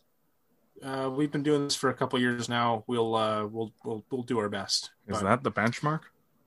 I I, in a COVID world, I suppose it is. It's like it's like squatters' rights. They're just like, yeah, well, I don't know. If you just if you stay there for three years, you can just have the house. Exactly. If you have a podcast for two years, whatever, you're professional. You've been doing it long enough. Good for you. All right. Um, we'll start with the Mass Mutual East Division, and the first seeded Pittsburgh Penguins taking on the fourth seeded New York Islanders. Uh, this series is set to kick off on Sunday at noon. These two teams met in the playoffs a couple years ago, and it had the Islanders uh, knocking off Sidney Crosby and the Penguins. Uh, what, what, do you like this time around? Do you think do you think Barry Trotz and his uh, ragtag team of defensive-minded uh, players can get by the the high-flying Pens? No, I, I have the Pens in seven but this is probably the prediction of mine that I feel the worst about. Like I feel I feel real good about my predictions this year. This is a rare year where I'm like, you know what? I watched enough hockey. I got it fucking all figured out. I know what's going to happen this year. I don't know about this one though. Like the Islanders could grind the shit out of the Penguins, and that could be a, another four game sweep for the Islanders. Like I wouldn't put that past them. They've certainly done enough in the playoffs in recent years for me to for to earn my respect to say that um, like they very well could win this round. Uh, I don't know, but uh, uh, the Penguins have been one of the league's best teams over the last, you know, stretch in terms of wins. Their their underlying numbers are not uh, anything crazy, but uh, the Islanders have been horrible lately. So that is more so where my thought was on this one. I don't really trust a cold team going into the playoffs, as we'll as we'll see in my predictions. So um, yeah, I got Pens in seven. I think the Islanders will find a way to grind out a couple two nothing wins, but um, you know, you tell Sidney Crosby that this could be his last real run at a cup because we're kind of getting to that conversation now. Uh, he's to get mad. He's to score some goals. So. Uh, I've got the Islanders in six. Um, okay. I, I, watched what the Habs did to the Penguins last year in the bubble, and I know it's not the same set of circumstances, especially you know having to be in a fucking bubble. But um, I don't know. I, I think the Islanders are kind of built to play this specific Penguins team, and and and, and when you look at the the head to head matchup, like I I just see I agree with you 100. percent Like I, th- I, think the Islanders are really stumbling into the playoffs here. Like they haven't been mm-hmm. good, but I just think the makeup of their team is is kind of designed to to beat a team like the Penguins. So uh, give me give me Barry Trotz in this one for for six games for the Islanders. Yeah, I don't hate that. Uh, that brings us to the other matchup in the division, which is uh, the Capitals at two versus the Bruins at three. Uh, this one's set to kick off Saturday night, May fifteenth, seven fifteen p.m. I I don't know when we started doing the fifteen thing, but sure. I think that's the first playoff game of the the year. I want to say. So just whatever. in time for the conclusion of the regular season. Yeah, Caps Bruins. Uh, I'm I'm I'm gonna go. Uh, I'm going Bruins here. Don't don't ask me why, but I like them in five. Uh, I have the Bruins in six. I I Okay. uh, I don't have a lot of faith in the Capitals goaltending. First off, I think that the teams are somewhat close when they're um, playing at the height of their powers. But the Capitals have some questions for me. Like Ovechkin's been hurt most of the season. He played most of the season, but he's been hurt most of it. Like we could have even spent probably 10 minutes talking about Evgeny Kuznetsov and what the hell's going on with that guy. You know, like they're basically down what they would consider to be their number one center. So that's not good. Um, another problem is they play Zdeno Chara uh, quite a few minutes a night. So I don't like that too much. But yeah, no, I think I think the Bruins are rolling right now. They've been really, really good over the stretch of the last. Uh, I want to see what date to have the numbers since March 25th. They're third in the league in expected goals, and they actually do, you know, have a good like that's actually expected goals percentage and the total number of which, which is always kind of something you have to differentiate. But you could kind of dissect any sort of number you want, even just raw points like Taylor Hall's rolling. Uh, Charlie McAvoy's been great. They have two to three really good goaltenders. So yeah, I like uh, I like the Bruins. I take the Bruins in six. I like that it took uh, Zdeno Chara signing with the Capitals for him to have an impact against them in the uh, the playoffs. But Well, he might have the ultimate impact against him. uh, the Discover Central Division, uh, the Discover COVID Central Division, the Carolina Hurricanes taking the uh, title at the the one seed, the high seed in the East, in fact, uh, uh, up against the Nashville Predators, who've squeaked in at four. I got I got Hurricanes in five. I, I, was gonna go sweep, but I I don't like the sweep. The sweep never feels right to me, but um, I went five here. So Well, James, there's only one team in the league that I have confidence that they can pull off a sweep in the playoffs, and they're the Carolina Hurricanes. I got Hurricanes in four. okay, Hurricanes like in four over the Preds. Like I, I, I have a lot of respect for what the Predators did and how hard they battled, and um, they've won a lot of games down the stretch. But they are, are they are another one of those teams where you start looking into their underlying numbers, and even against like bad teams, they they haven't been particularly amazing. So I just don't have a Yeah. lot of faith in them. there's too much parity in the league for me to to to confidently state a, a sweep. But I like it. I like that you have the balls to go for it because I wish I did. But um, um, that I always- said, I always take one because there usually is one, but it's never Oh, the yeah. one I take. yeah, I've I've got one. This will be a seven game up. series in overtime. but ex- oh, yeah, every game goes to overtime for sure. Yeah. Uh, the Battle of Florida, Brutes. First time ever that we're getting Tampa versus Florida in a playoff matchup. Uh, these are two teams that are closing in on 30 years being in the league, and they've never met before. This is insane. Let's go. Let Let's get this uh, hyped up to the Battle of Ontario in the early 2000s. I want to see this get ugly like the the Battle of Alberta usually does. We we saw some bad blood at the end of the regular season between these two teams. What do you like? Who do you like with the Battle of uh, Florida Man? Panthers and six, man. Six. Okay. Yeah. Yeah. Here, here's the thing: is uh, sure they're getting Kucherov and Stamkos back. Uh, to that, I would say uh, it sounds like they're getting Stamkos back. Uh, Kucherov had the same surgery that Kessler had, uh, and there's no real videos of him skating yet. like he's skated, but there's no footage of it really. Uh, so that that first off is where it's like, yeah, if he's back at full health, this is going to be a really good series. If he's not, they kind of need him because they're uh, unfortunately kind of coasting in a little bit right now. Uh, Victor Hedman is playing what I'm sure is hurt. That or he's magically gotten horrible over the last 10 games. Seems like a weird thing to just happen to one of the best players on the planet. So I think he's hurt, is what's going on, I would imagine. And Vasilevskiy has not been very good lately. And the Panthers are, I think, the uh, what's the number? They they produce uh, expected goals and Corsi and all that kind of stuff at a much higher rate than the Lightning do. Like the the numbers sort of support the idea that the Panthers control more of their games than the Lightning do, which might be because the Lightning are missing some of their best players. I don't know, but um, I just think like if we're talking about high end talent coming into the series, the best player in the series for me is Sasha Barkov, and even at full health, that's still probably my answer. So I I think that there's a lot to like about the Panthers. Maybe I'm maybe I'm I'm you know uh, overthinking it. And another thing is too right. Like one of my points is that Vasilevskiy hasn't been very good lately. Well, the Panthers goalies are uh, the Panthers goalies. Oh, so you know good. like like e- even if they were playing good, your options are um, Sergei Bobrovsky, who makes $70 million and hasn't been very good for over two years. Uh, Chris Driedger, who's got uh, negative four games of playoff experience coming into this year. And Spencer Knight, who's 11 years old. So that's not ideal, you know? But like, I just, I, I think the Panthers got some mojo. I feel like even though the Lightning got over the hump last year, too, that the Panthers are kind of at that point where it's like, well, fuck, no one thinks we're going to win. And they're going to go in looser than a three seed or two seed, whatever they are, uh, normally would. Like I think they're going in as like an overwhelming uh, underdog, and I think that's going to work to their advantage too. So for all those reasons, I have Panthers in six. I have Panthers in seven.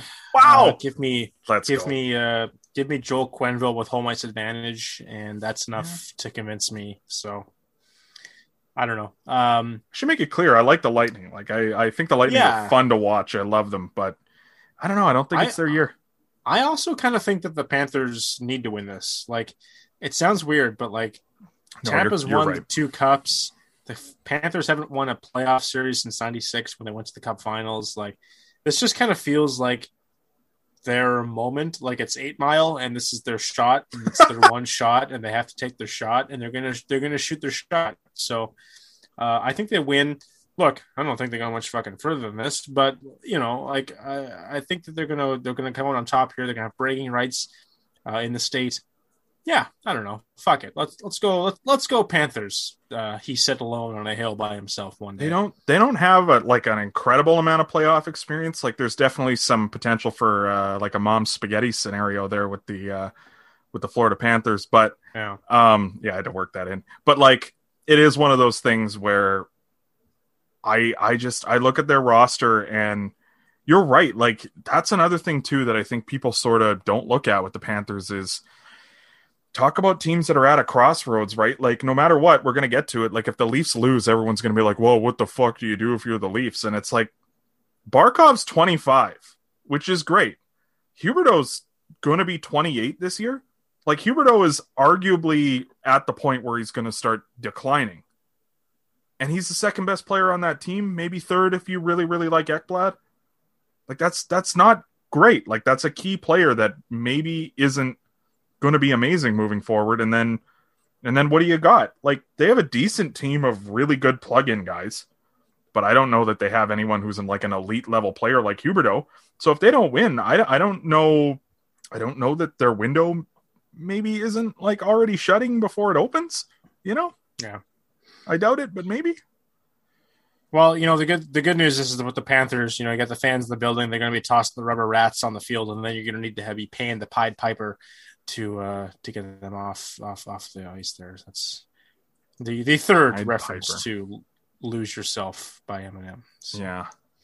yeah. I you know I got to be honest mm. with you. When I hear Pied Piper, my immediate mm. thought is Silicon Valley, which I don't know if you ever got into. But that's like the app they develop. It's called Pied Piper. And that's what I think mm. of hmm. when I hear it. I think of Silicon Valley more, but still an Eminem reference for sure. Yeah, he he made it happen back in the back in the day. Uh, the Honda West division, the Honda Honda West. Uh, this Honda is tough. Engine. It's it's really hard to talk about the Honda West division because uh, as it stands, we don't know how the Honda West division is going to end up. Uh, Ten minutes from now, the Colorado Avalanche are going to take the ice against the uh, Los Angeles Kings, and uh, if they win, they're going to play the St. Louis Blues. But if they lose, they're going to play the Minnesota Wild. So I don't really know how you want to approach this one. I guess we'll break it down with with both scenarios, and I'll I'll start like this. Yeah, I just did both Blues series and both Wild series. Is how I did it. Sure. The with with if if if the if the Avs win against the Kings, which I think they will, um, do you do you have the Avs over the Blues um, in in that matchup? Yeah, I guess we could have recorded tomorrow morning. Um, um, okay, so if the Avs play the Blues, is what you're asking me? Yeah. I have the Avalanche in five. Okay. Um, I that this is the one where I have the sweep. Okay. I have I have Avs in four if they play the Blues. Um, that being said, the other option is if Vegas gets the Blues. Um, where do you have that series? I have uh, Vegas over the Blues in five. Same, same, Same, same, not so different. same, same, exactly the same.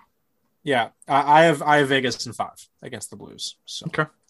I'm glad we I'm glad we got through that painlessly. That part, yes. Um, this also leads to the idea of the Avalanche against the Minnesota Wild. Mhm. And, and how do you feel about that series? Uh, not as good. Um, I I have the uh, Avalanche and the Wild. You said I have the Avalanche in seven. Mm. I've watched the majority of the time they play each other. Uh, argue the Wild have been the better team in those games. So, Hmm. uh, yeah, I, I don't know. I too have the Minnesota Wild in seven. Or Oh, sorry, the um the the wow The Avalanche? Colorado Avalanche in, In seven, seven, against yes. the Wild. What you Yes. said, I have the yes, same. Yes. same, yes, same, Yes. Yes. same, same. Same. Same. Of course, we have to acknowledge the idea that perhaps the Golden Knights will play the Minnesota Wild in the first round of the playoffs. And and how, sir, do you deem that series? Oh, I have the Wild in seven. Um, I have I have the Wild in six. So I yeah. I I haven't looked at every team, but I'm pretty sure I read a number that like the Wild are the only team to play the Golden Knights like more than more than like 8 times in their existence and have a positive winning percentage against them in their franchise history. Like they're one of the only teams in Definitely the league that home. like yeah, yeah. So so I like that. And I actually do think the Wild match up decently well against the Golden Knights. I mean, here's the problem, right? Is like the Golden Knights are a team that play with a lot of speed. They're they're like a high octane sort of thing. If they decide they want to make that series boring as shit, they win in four games for me. But I I think the Golden Knights have a tendency to really try to get the speed thing going, and that's not the way I would play the Wild. Even though they're also kind of like they're a fast team, but most of their offense and and uh, like they just defend well, and that's how they're able to play with speed, kind of thing. And the Golden Knights play a similar way, but I think it suits the Wild more.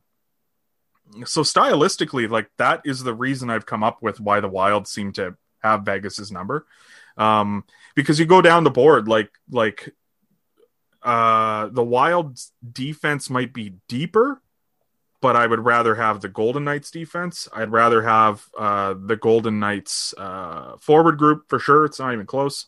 And uh, well, the goaltending it's it's a little closer than the forwards, but it's still kind of a blowout for me.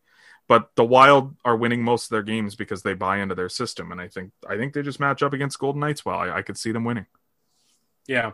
They lost uh, what is it? Two games to the Golden Knights this year in regulation, uh, all season long. Like to me, it's one of those things that's kind of black and white. Like if you shut down uh, the Kirill Kaprizov line, then you should be able to win. So you just stick Mark Stone out there against the Kaprizov line. But the Wild have this like really amazing way of scoring from their depth. Like I know we talk a lot about depth and the importance of it in the playoffs, and and we'll and, and we'll see who's left standing, and, and and usually that's the case. But the Wild, like they're team. When you look at their roster, and and, and you always think to yourself, well, yeah, they're they're a one line team, and then they'll go out one night and they'll get a goal from every line, and the next night, yeah, it'll be the Kirill Kaprizov show, and he'll have four points and we'll all be like, "Wow, that's crazy." The Wild have like one good player, but then the next night it's like, "Oh yeah, his line doesn't score at all," and it's the third line that has like a, a big night. So I think the Wild are just like kind of very sneaky in, in, in the way that people are, are kind of predicting how they're going to play. And I, I don't think it's the Avalanche or the, the Gold Knights. I don't think it really matters. Like, I think they're going to win a couple games regardless. I, I, I do like their chances a little better against Vegas. And that's, that's why I have them in six. So, yeah, I think the Wild know that they're not as good and they're a little less tense in a way. And I think that's what Yeah. frees them up to actually have that success when they open the game up because it doesn't matter which route you want to go. Like if you want to look at all of their underlying numbers, they're very average team, uh, like very average, which is still better than I thought they were going to be. Like there's a reason why everyone came into the year and it's like, well, I don't see how they're going to be any good. You know, like I still stand by that. I look at their roster on paper. I'm like, this team doesn't make any fucking sense. I don't know how this team wins any game ever, but they do. And you watch them and it's like, yeah, like they'll do nothing for 10 minutes. And all of a sudden, Kaprizov's line just hems in the avalanche of all fucking teams for like two and a half minutes. Crazy. I don't know, but they uh, they make it work, and they're sort of that one team where it's like they sort of defy logic, and that's I don't know why they're just my my darling pick, I guess. In that scenario, of course, I'm sure they'll Oh. end up playing the Avalanche and losing four, but we turn now to the one division that has back-to-back games in the playoffs, which uh, we'll talk about later. oh Uh, but uh, that would be the Scotia North Division, Scotia, Scotia Bank. I don't know if anyone has put that together yet at this point of the season. I just thought I would spoil that. Because now, James, is that the same end. as Nova Scotia? Uh, I, I believe inspired by, but I, I could be wrong. I'll have to check my Latin on that one. The Scotia North Division winning Toronto Maple Leafs at the one seed, taking on their historic rivals, the Montreal Canadiens, uh, two teams that have not met in the playoffs since before the Battle of Florida was even a thought in the minds of boomers around the world. We're both, you know, pretty public Leaf fans. How nervous are we about the Montreal Canadiens? Not really. Hmm. I mean, I don't. I, I'm not on the team, so I don't. I don't. I think I've talked about this with you. I don't get nervous. Uh, I don't get what I would say. I get anxious. Like I, I have anxiety, but like I don't think I get nervous ever. And uh, the only times I ever really remember feeling nervous is like the first two minutes of the Leafs' first playoff game of the year. It's the only time I ever can remember like when I actually get nervous, nervous uh, and then it just subsides. You know what I mean? Then I'm then I'm fine. It's like I'm it's like I'm an NHL player playing the first minute, and then it's like the ease into the game and everything's fine. So I'm not. I I wouldn't say I'm nervous. I, I uh, if that's the question. Yeah, I um I haven't seen this team win a playoff series since I was 13 tw- uh, since I was 12, since I was 12 years old. Yeah. So um yeah, I'm pretty nervous. Not going to lie to you. Th- This team knocked off the Penguins last year in the bubble. Uh you get one hot goaltender, I don't care who it is. Uh and and things go sideways really quick. But um that being said, I got the Leafs in 6. Uh, same. Nice. Um, I will say this: it would be Leafs in five for me, but there's a back to back in the series, so I assume when there's a back to back that the team split that. Um, so in this scenario, I'm taking a split there. So it would have been five, but it's six now. Interesting. Okay. Yeah. Um, with with the split, I'll, I'll I'll ask this for the next series. This isn't like a, a Leaf specific thing, but Mhm. Uh, do you do you think both teams go to the backup goaltender on the split, or are we gonna get some some back to backs from these guys?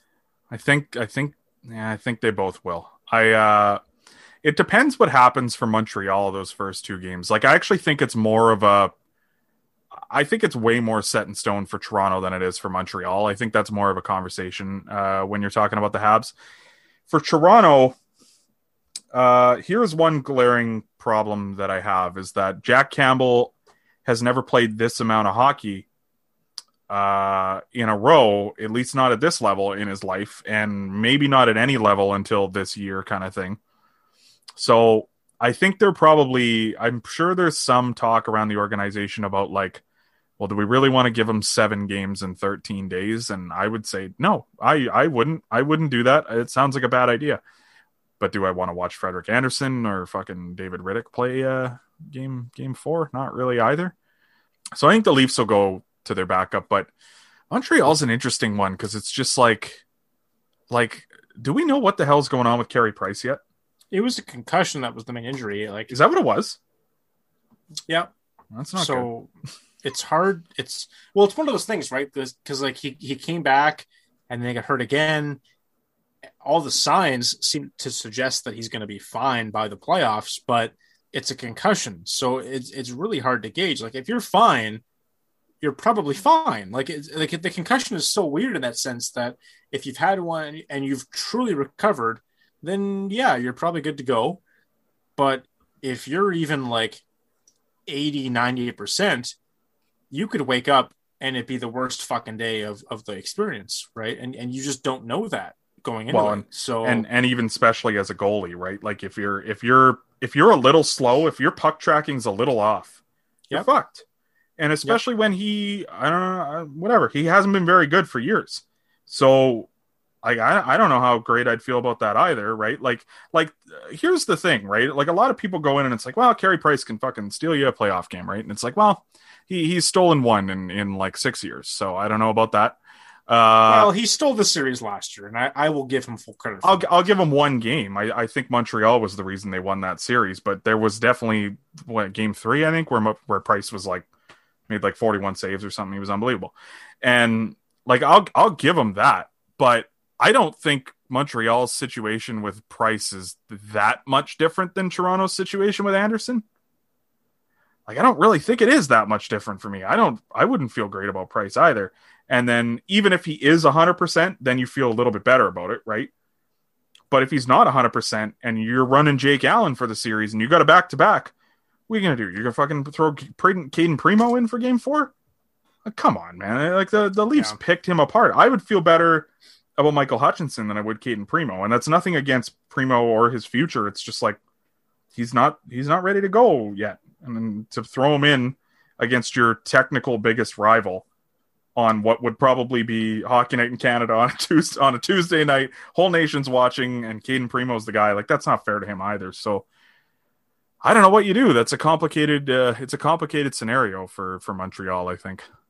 I think Montreal absolutely goes back to back with their sorry, they go one and one with their backup and and starter. I don't care who it is. Like I I a hundred percent agree with you in terms of like if it's Primeau, that's not fair. But I think you still do it regardless because I think in the big picture you kind of have to. But Yeah. uh, the Leafs is a tricky one because like if Jack Campbell and the Leafs lose game one and two by chance, and you've got the back to back coming up, what do you feel better as as a coach? Do you go to Campbell again for a third straight game, knowing that that back to back could be an elimination game, or do you turn to Freddie Andersen in game three? And if Freddie Andersen stumbles, well, now you're really up a creek without a paddle because you've got game four on a back to back. That's an elimination game that neither goalie has looked good. Could you see like a, a David Rittich appearance at that point? Like a, a third goalie coming into the series?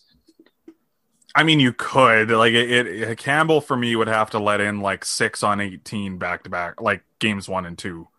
You know what I mean? Like he he would have to be awful for me to. He he is to me far and fucking away their number one goaltender. Like I he he's to the point where James, you and I are talking about doing our, our top twenty players, top ten goaltenders. The only reason he's not my top ten goalies is because I'm a Leaf fan and I feel like I'm gonna be oh fucking classic Leaf fan. I genuinely think he's one of the top ten goalies in the league. I think Campbell's very, very good. Yeah. So, But if he um, has like a, like a I, year I like the go ahead. he's 17 2 and 2 or 18 2 and Yeah. 2 or whatever he ends up being or I guess they play tomorrow night. Like I think at this point he's been good enough over a long enough stretch where I'm like, yeah, he's your fucking guy. He he gets game 1, game 2 and unless he gets blown like unless he's the clear clear problem in games 1 and 2, he starts game 3 even if he lets in 4 on 34 or something. Like if the Leafs would have to be the reason they lose. And I feel like that's the only way they would lose those first two games. I don't think it. I just don't see it being because of Campbell.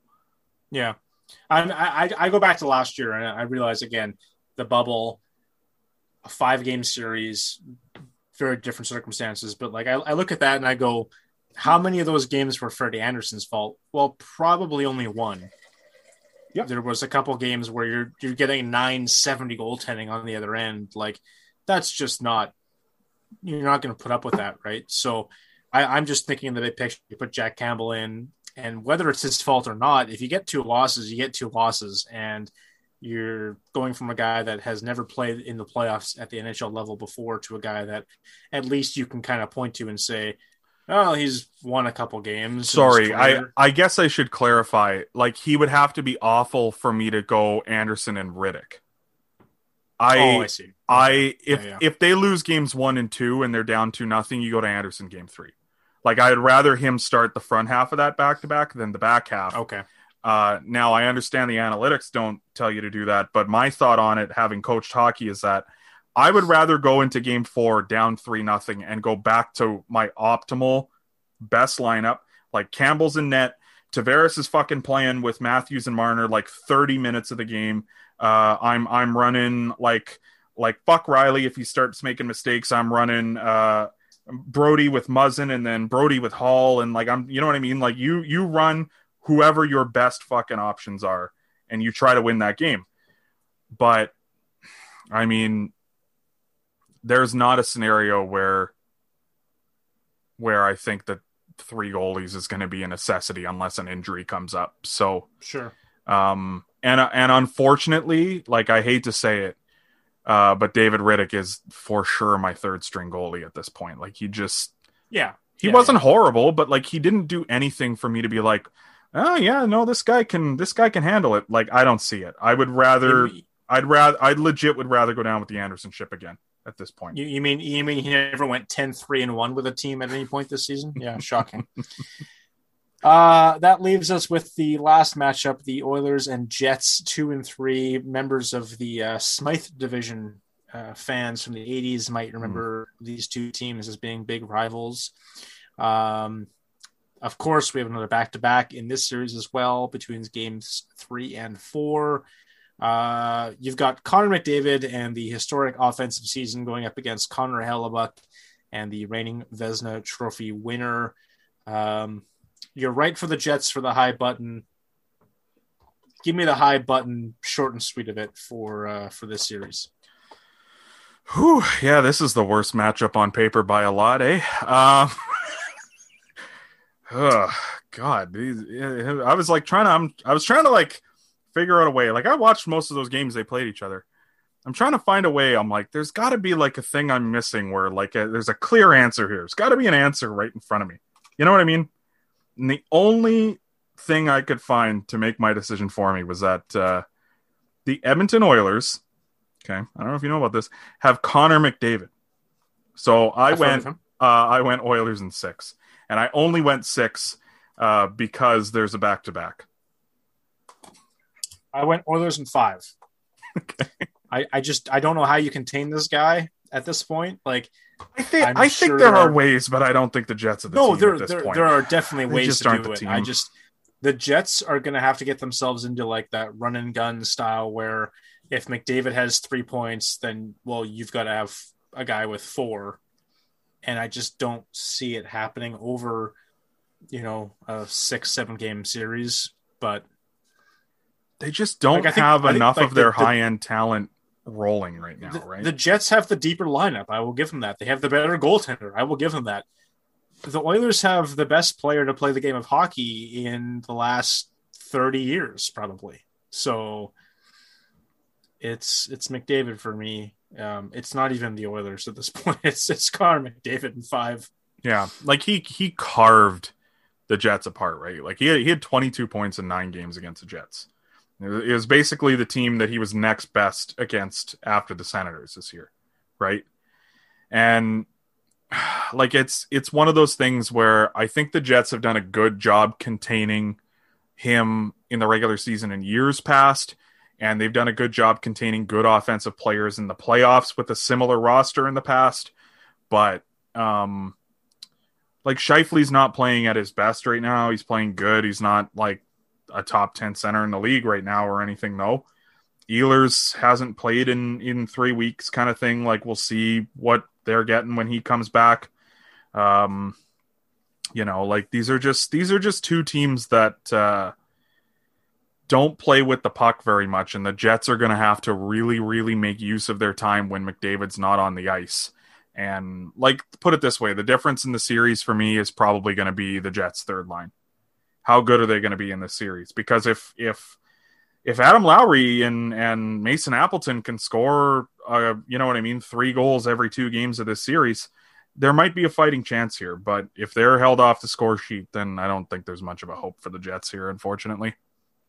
Okay. Well, uh, that brings us to the uh, the end of the hockey talk, I guess. Uh, the Ooh. first round of the playoffs kicking off this Saturday. The the rest of the playoffs kicking off the following Wednesday. It's a uh, it's a pretty fucked up year, but hey, COVID, right? I won't I won't blame anybody. But like, what what is the what is lightning. the reason that uh that the Leafs and Jets have to play tomorrow night? Like, is it just because it's not fair to have playoff teams who have played 55 games and some that have played 56 and they both got the same amount of time off? Is that it? Or is it like well, to see if the Leafs win the President's Trophy? Like I don't I don't get why well, we have to play those games. well, I get why trophy, they wouldn't have canceled but... it in advance, right? But like yeah, now I'm yeah. just saying like I don't get why I'm not gonna watch a game tomorrow night. You kidding me? I mean, I have nothing else going on on a Friday night during a lockdown, so I could barely I get through the will, fucking but... Frederik Andersen show there, and that that was the only reason I watched the game the other night. Um, I don't know. Like it's one of those things. Like I think you're right in the big picture, but it's like, what else are we gonna do?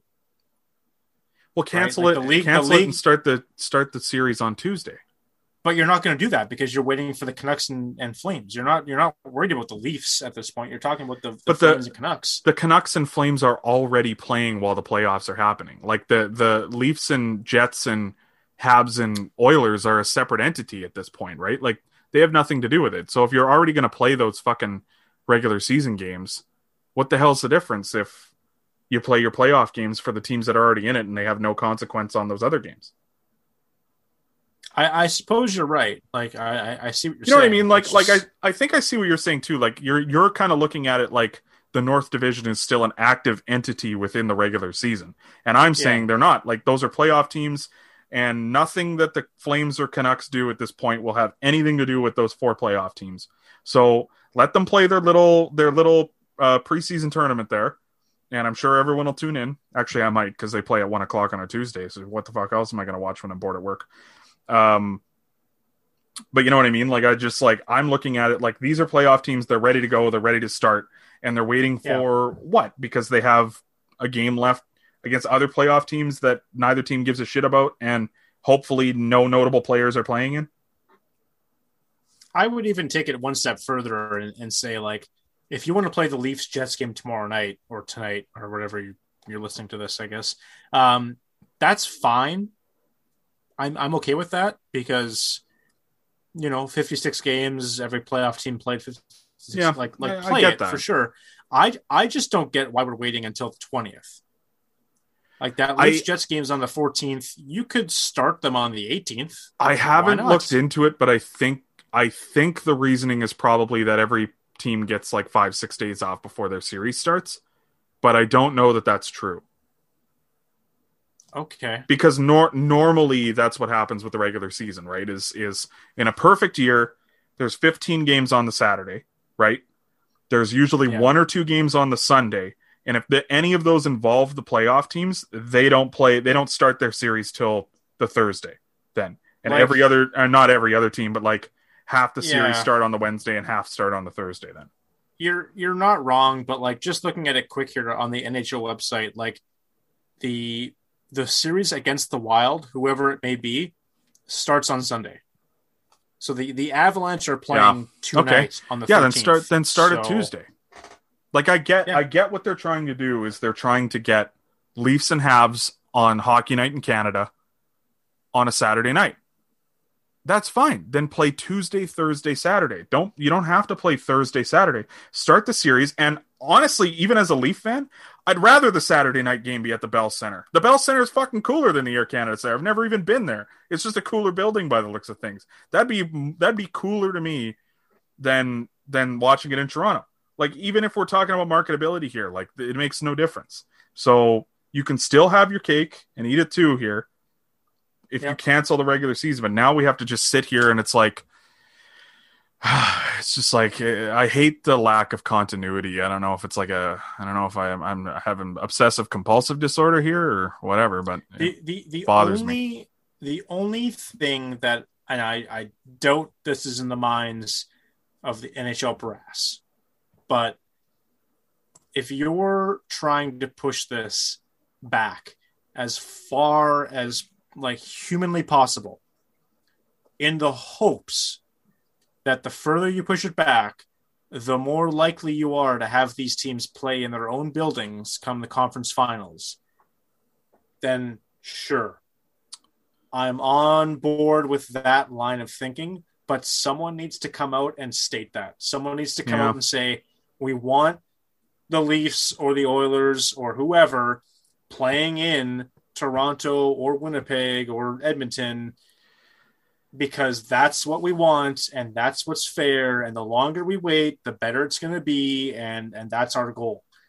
That is fine with me. Like in, in, if that's the end game here but i have a hard time believing it is because for the simple reason that no one has said that publicly Well, but uh, like obviously that would be fine too. But if the difference here is going to be two days, I'd rather you take two extra days and fucking lack the continuity when the conference finals come, when the teams could use the fucking rest probably by then, and and worry about it then, than worry about it now. But maybe they'd rather not have to cross that bridge when they get there, kind of thing. I don't know. Uh, you're you are right, obviously.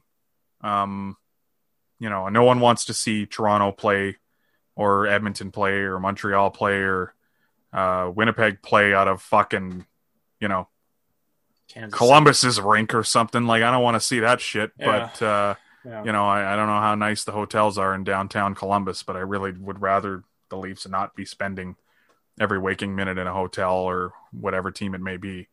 Um, because yeah, the North, the, like, you know, it's a conversation we'll get into another week because we don't have a ton of time for it. But like the the the playoff run is unquestionably going to be harder for the North Division than any other division for me, because whoever comes out of it, the fact that they're going to have to bubble like that, it's not going to be it's not going to be fun. yeah thank thank god they have an easy schedule the first two rounds right Hmm. wait maybe not Yeah, you can make that argument regardless of what team you're talking about, I guess, because the Leafs are soft and they suck. Uh, the overrated, underrated, favorite, least favorite this Yeah. week is Leonardo DiCaprio films. Yeah. if you've heard of him. Well, I don't know if you'd recognize him in a film, but um, yeah, that's what we're doing. Yeah. Uh, it was from that New York Post article the other day where it was like, oh, Leonardo DiCaprio is fucking unrecognizable in the new Scorsese film. And they showed a picture of Leonardo DiCaprio sitting at a table uh, with a little bit of makeup on in what seemed to be maybe like a like a 1800s sort of setting. Yeah, he's played characters from the 1800s before, so like it's nothing really fucking new. Killers of the Flower Moon is the what the movie's called. Yeah, so uh, that obviously sparked memes where everyone was just tweeting like, "Wow, Leonardo DiCaprio looks fucking unrecognizable in his new movie," and to be a picture of like Dana Carvey and Master of Disguise. so that's what sparked it. Okay. Yeah, I, it was very confusing being on social media the day of that post article, not having seen the post oh, article because There's- people were like putting out images of like Leonardo, and it's like like a few of them were like deceivingly like, wait, is this Is that him? Like, like yeah, until I saw the original post, it was very treacherous waters for God. a few hours there on social media. There is nothing worse than like 40 to 50% of your Twitter feed being a, a, a running gag about something that's probably funny, but you missed the one original tweet. You missed like it, yes. it happens all the time in hockey stuff. We're like, uh, I'll I won't be on Twitter for like it won't even be a long time. It'll be like 40 minutes, and I'll miss one thing, and I'll be like, oh my god, the fucking uh, like. I can't believe Quinn Hughes would say that. And it's just that shit over and over again. It's like, what, what did Quinn Hughes say? I can't find anything. You even type it in, and it's like all these angry tweets about Quinn Hughes, but no one quote tweeted or even took a picture of like what they're talking about. It's like I don't, I don't get it. You gotta, you gotta give your reader, like whoever's reading the tweets, got to understand what the fuck's going on, right? Anyway, you're overrated Leonardo DiCaprio film. uh, gangs in New York. Is that overrated? Yeah, uh, it's. I Oh, mean, okay. it's uh, it's considered like one of not just his best movies, but also fucking uh, Daniel Day Lewis's best movies. And I'm I think it's the only movie that Leonardo Leonardo DiCaprio's in that I don't think I've made it through the whole thing. I I think, and even for a Scorsese movie, I find it so boring. I'm a big period piece guy. I even like the things that this movie's about. I don't know what it is. Like everything is geared towards me to like this movie, and I just, I don't know. It seems like it's good, but I just, I don't, I can't get into it. I can't do it. I don't, I don't think it's great. So that would be my, that would be my pick. Okay. Um, I'll only push back a little bit because I've heard like the same thing from a lot of people, like that that just don't like that film. So I didn't realize it was rated highly enough to be It's, overrated. considered one of his better movies, anyway. Really, that's Yeah. that's kind of wild to me. But Yeah. uh, my overrated uh, DiCaprio film is The Revenant. Um, It's fair. he's he's fine in it. He's he's he's good. It's not a good movie. The film itself is is not that like engaging. Like I I, I watched it knowing that like I, I think I was one of those people that watched it after the fact that he won, and it was like, oh, okay, I, got- I got to watch this film that finally got DiCaprio an Oscar, and yeah, I was uh, pretty let down for sure. But Yeah, yeah I I can understand that. I think I have such a uh like I'm just such in awe of the way that Inarritu directs his movies because I loved Birdman so much. And it's not even like the most original thing ever done. Like there's been plenty of movies that are shot where it's like kind of like a one shot sort of thing. You know what I mean? Where it's like all these different angles and like try to make the scenes look like they're shot, you know, two, three, four, seven minutes at a time kind of thing. Like I love that shit. I think it's good. It's been done before. It's not like he's the one to invent it, but I think he's kind of perfected that way of filmmaking. And I thought The Revenant did that great, but there's not a lot of talking. It'd be one of those movies where I think if you saw it in theaters the first time, maybe it would be it would be a different appreciation for it. Because I even was like, wow, I wish I saw this in theaters, but I didn't. So I get it. it was very uh, Drew Doughty winning the Norris for me. But um, you're underrated. Who did he win that over though? Was there was there Carlson. someone else? And then Carlson Right. won it the next year when it wasn't quite as impressive. Yeah, no, yeah. I, Yeah. I always thought that Leonardo DiCaprio uh, had beat Erik Karlsson for the Norris, but I couldn't. Oh, I couldn't remember for sure. Sorry. No, it was just like we're gonna give it to Leo because we don't know when he's gonna make another film again, and like He doesn't make a lot of lots. He doesn't make movies at like the the quickest pace or anything, eh? Yeah, he should have won it with like Wolf of Wall Street, and then didn't. And they were all like, "Oh no, we fucked Wow. up." So yeah, Here's the thing though with that. Like I like I understand where you're coming from, but like I I thought Leonardo, Leonardo DiCaprio far and away should have won that year. Like I don't think anyone was better than him.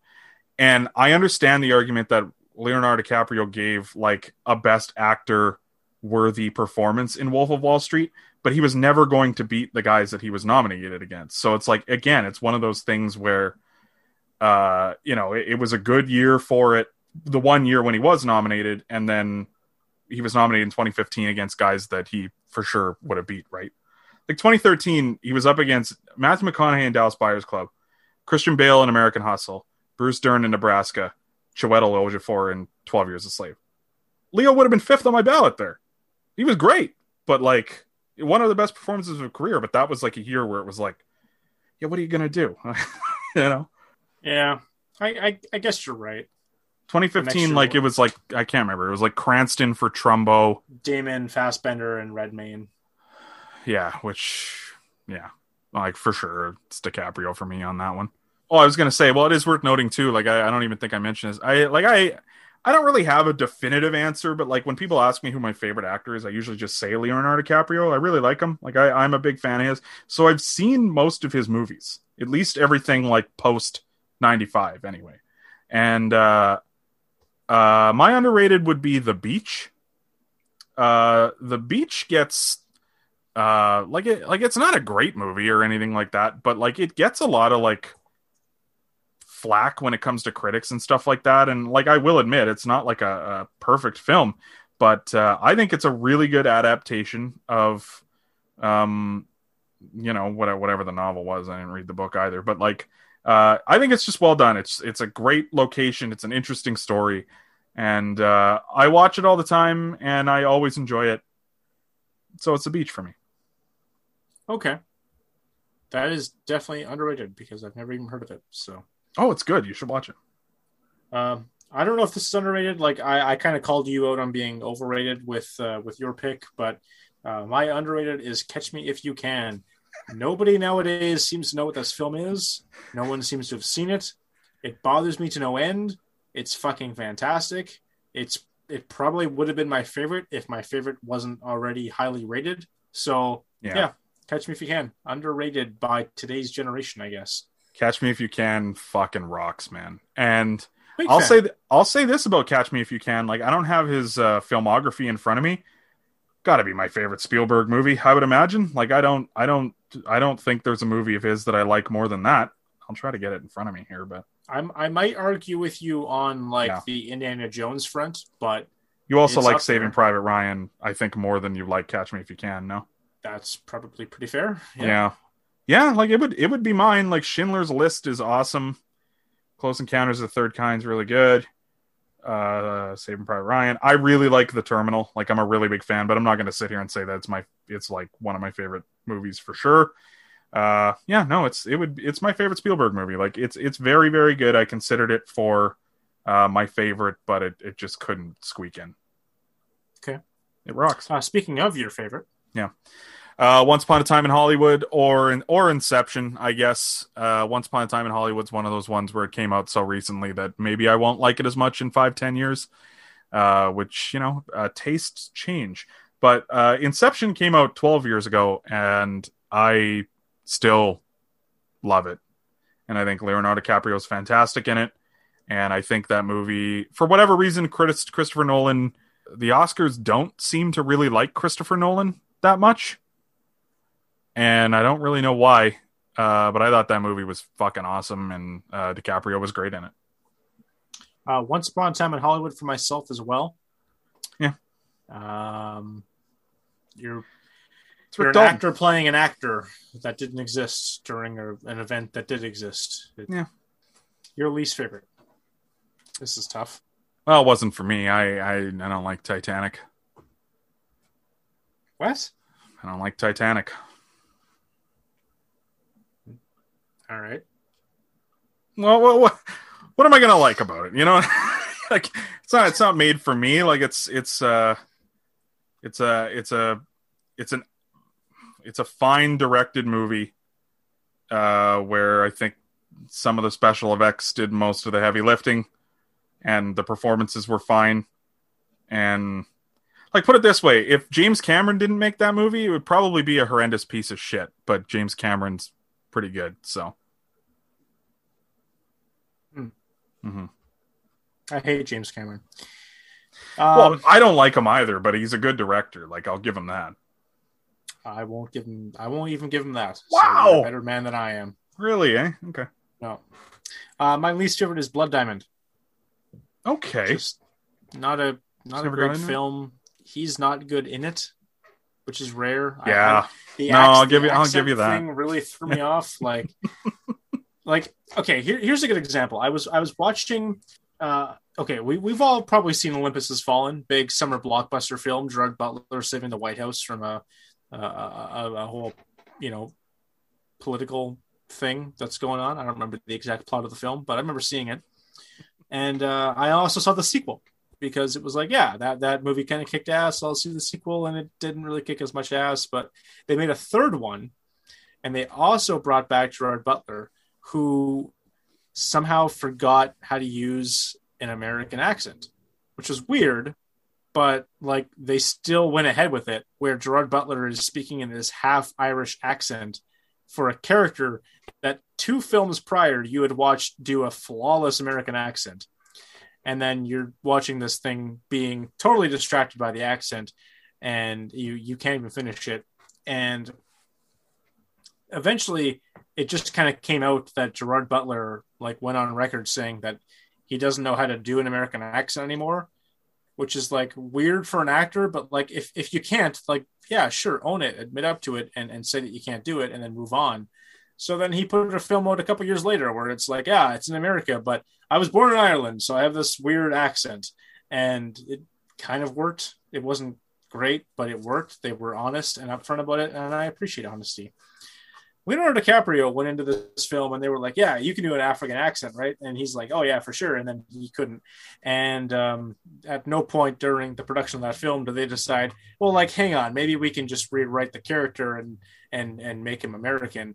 They just went ahead with it, and it was really awful and hard to watch and distracting, and took away from some really good performances from other actors in that film. But I digress.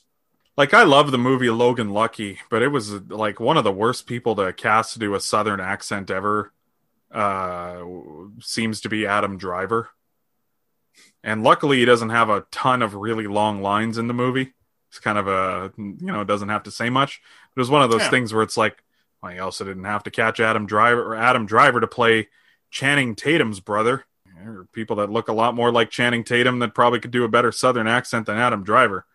So uh other than that, I love that movie, but uh, that's one It's just like every every like 20 lines in that movie says something I'm like, yeah, that line bugs me every time he says it and then by the end of the movie you're like, yeah, I said that a lot during that movie. You know, like I, at one point I would have said that Liam Neeson was my favorite actor, and maybe not anymore. But I, I shit you not, I am still a sucker for a li- bad Liam Neeson film. You didn't And like Cold it on, Pursuit? It's like, oh, eh, it wasn't great. But you It know what I mean? Like. I, I put on that, I put on that, um, what was it, Time Thief film the other night, where like the whole trailer was like, I'm a, I'm a bank robber that like uh, rob robs these banks and no one's caught me and all this, and like the whole trailer is like leading up to this like big heist movie type of deal. So I'm like, fucking, fucking a right, let's go. And I put it on. And I shit you not, Liam Neeson did not rob a single bank in that entire film. He just tried to hand himself into the Oh. authorities and then went on the run. Didn't rob a bank. So, not good. Irish accent. He's losing it a little bit. I get it. It's fine. It's not natural. It's COVID. But he owns it. You know what I mean? Like he he he he knows where he's at in his career. That's that's where I'm at with watching Liam Neeson films. You So- you would have said that Liam Neeson was your favorite actor. I'm a, I'm a little more curious about that. he was at one point. Like you got to remember, like I'm a Star Trek, uh, sorry, Star Wars guy, right? Like I liked him in Star Wars. Uh, Schindler's List obviously was big. Taken was huge at the time, um, but then he just made like 15 films that were the same as Taken, and it Yeah. started to drop off after that. But I, for a run there, like he was, he was doing a lot of shit that I did like, um, by all accounts, and um, it's not Hmm. been good lately. But yeah. No, like I, I don't like. There are some of those ones where it's just like Liam Neeson as a heist, or Liam Neeson's like a fucking secret agent or some shit, and like those are all, those are those are usually not bad. But I watched Cold Pursuit last year with him and I, I think it's Laura Dern. Like it's someone good is in it, and it was it was genuinely probably like one of the one of the forty worst movies I've ever seen in my life. Like it was terrible. I've seen a lot of movies too. Like it was just like this is fucking awful. Like it was terrible. Uh, Yeah. I don't, I don't like, but like my point is that usually those, you know, the non-stop, uh, the one when he's on the train, which might be non-stop, but like there's the one on the plane, there's the one on the train, uh, taken, I guess he's in an automobile. Like those three, the planes, trains, and automobiles ones, those are fine. But it was like once they put him on a mountain, I was like, this is, this isn't working anymore. This is not good. Yeah. It was I, bad. I'd like to walk among the tombstones. That that was pretty good. Uh, I don't think I ever saw it. him I remember. Ro- I remember you telling me though that it gets right fucked up, and I was just like, it Yeah. always intrigued me. But I don't think I ever watched it. um, him as Ra's al Ghul, I thought was really good for the He's good as Ra's al Ghul, Batman yeah. series. Yeah. Um, he was he was in the Grey, which I, re- I really liked. The Grey Wrath. Wrath of the Titans films, those were really good. Even like going back to when I was younger, like the A Team, him showing up as John Smith in the A Team, which was like a TV show that my dad was right into. It was like, oh fuck yeah, this kicks ass, right? But no, he's really dropped off the last uh, five years for me for sure. But at one point, would have been my favorite actor. If you ever watch uh, Widows with uh, Viola Davis, and I guess if you're listening to this and you ever want to watch that movie, spoiler alert coming here, like Liam Neeson is in he's credited like it's on his IMDb credits. He's like part of the end credits and everything like that. But at no point on the movie poster, on the opening credits, anything like that, does it say that Liam Neeson's in it. And then three quarters of the way he shows up as like in flashbacks as Viola Davis's now dead ex-husband. And the literally the guy that the movie revolves around kind of thing, but you don't know who he is kind of thing and then all of a sudden like he's it's a flashback scene and they're having like this emotional moment. It's liam neeson walks up and starts hugging her. And i'm literally i'm watching there because i was on uh, in it was in quarantine last year. I had a couple drinks. I'm like how drunk am i right now? Like is that liam neeson on the screen? And i literally had to pause it and lean in and look up on imdb to see if that's liam neeson. I'm like this fucking liam fucking neeson's doing a cameo in this movie kind of thing? It's crazy. Uh, a, a nice little way to to bring it back around to the beginning. Uh, liam neeson uh, the father of Leo DiCaprio in Gangs of New York. So there you go. There you go. Uh, this has been the Laced Up Hockey Podcast and our season uh, playoff preview. Yeah, uh, the 2021 year. I, uh, as I was at the beginning, I'm still James Cole. You uh, can't find me on Twitter because I don't use my real name, but um, I'm there if you look hard enough. Uh, yeah, I'll make a point to tag James in the in the post of the episode this week, so that way you can follow Good. him if you don't already. Cool. Uh, I'm Bruce Battaglia from the High Button. Uh, you can find me there or on Twitter or in the room of my house. Forever and ever and ever. Yeah, well, you got to do what you got to do. Okay. Until next lockdown, guys. Uh, oh, we'll God. see you then. I'm telling you, this place is perfect. You're gonna make friends in no time. Me out here! Here, just eat that! Leave us alone!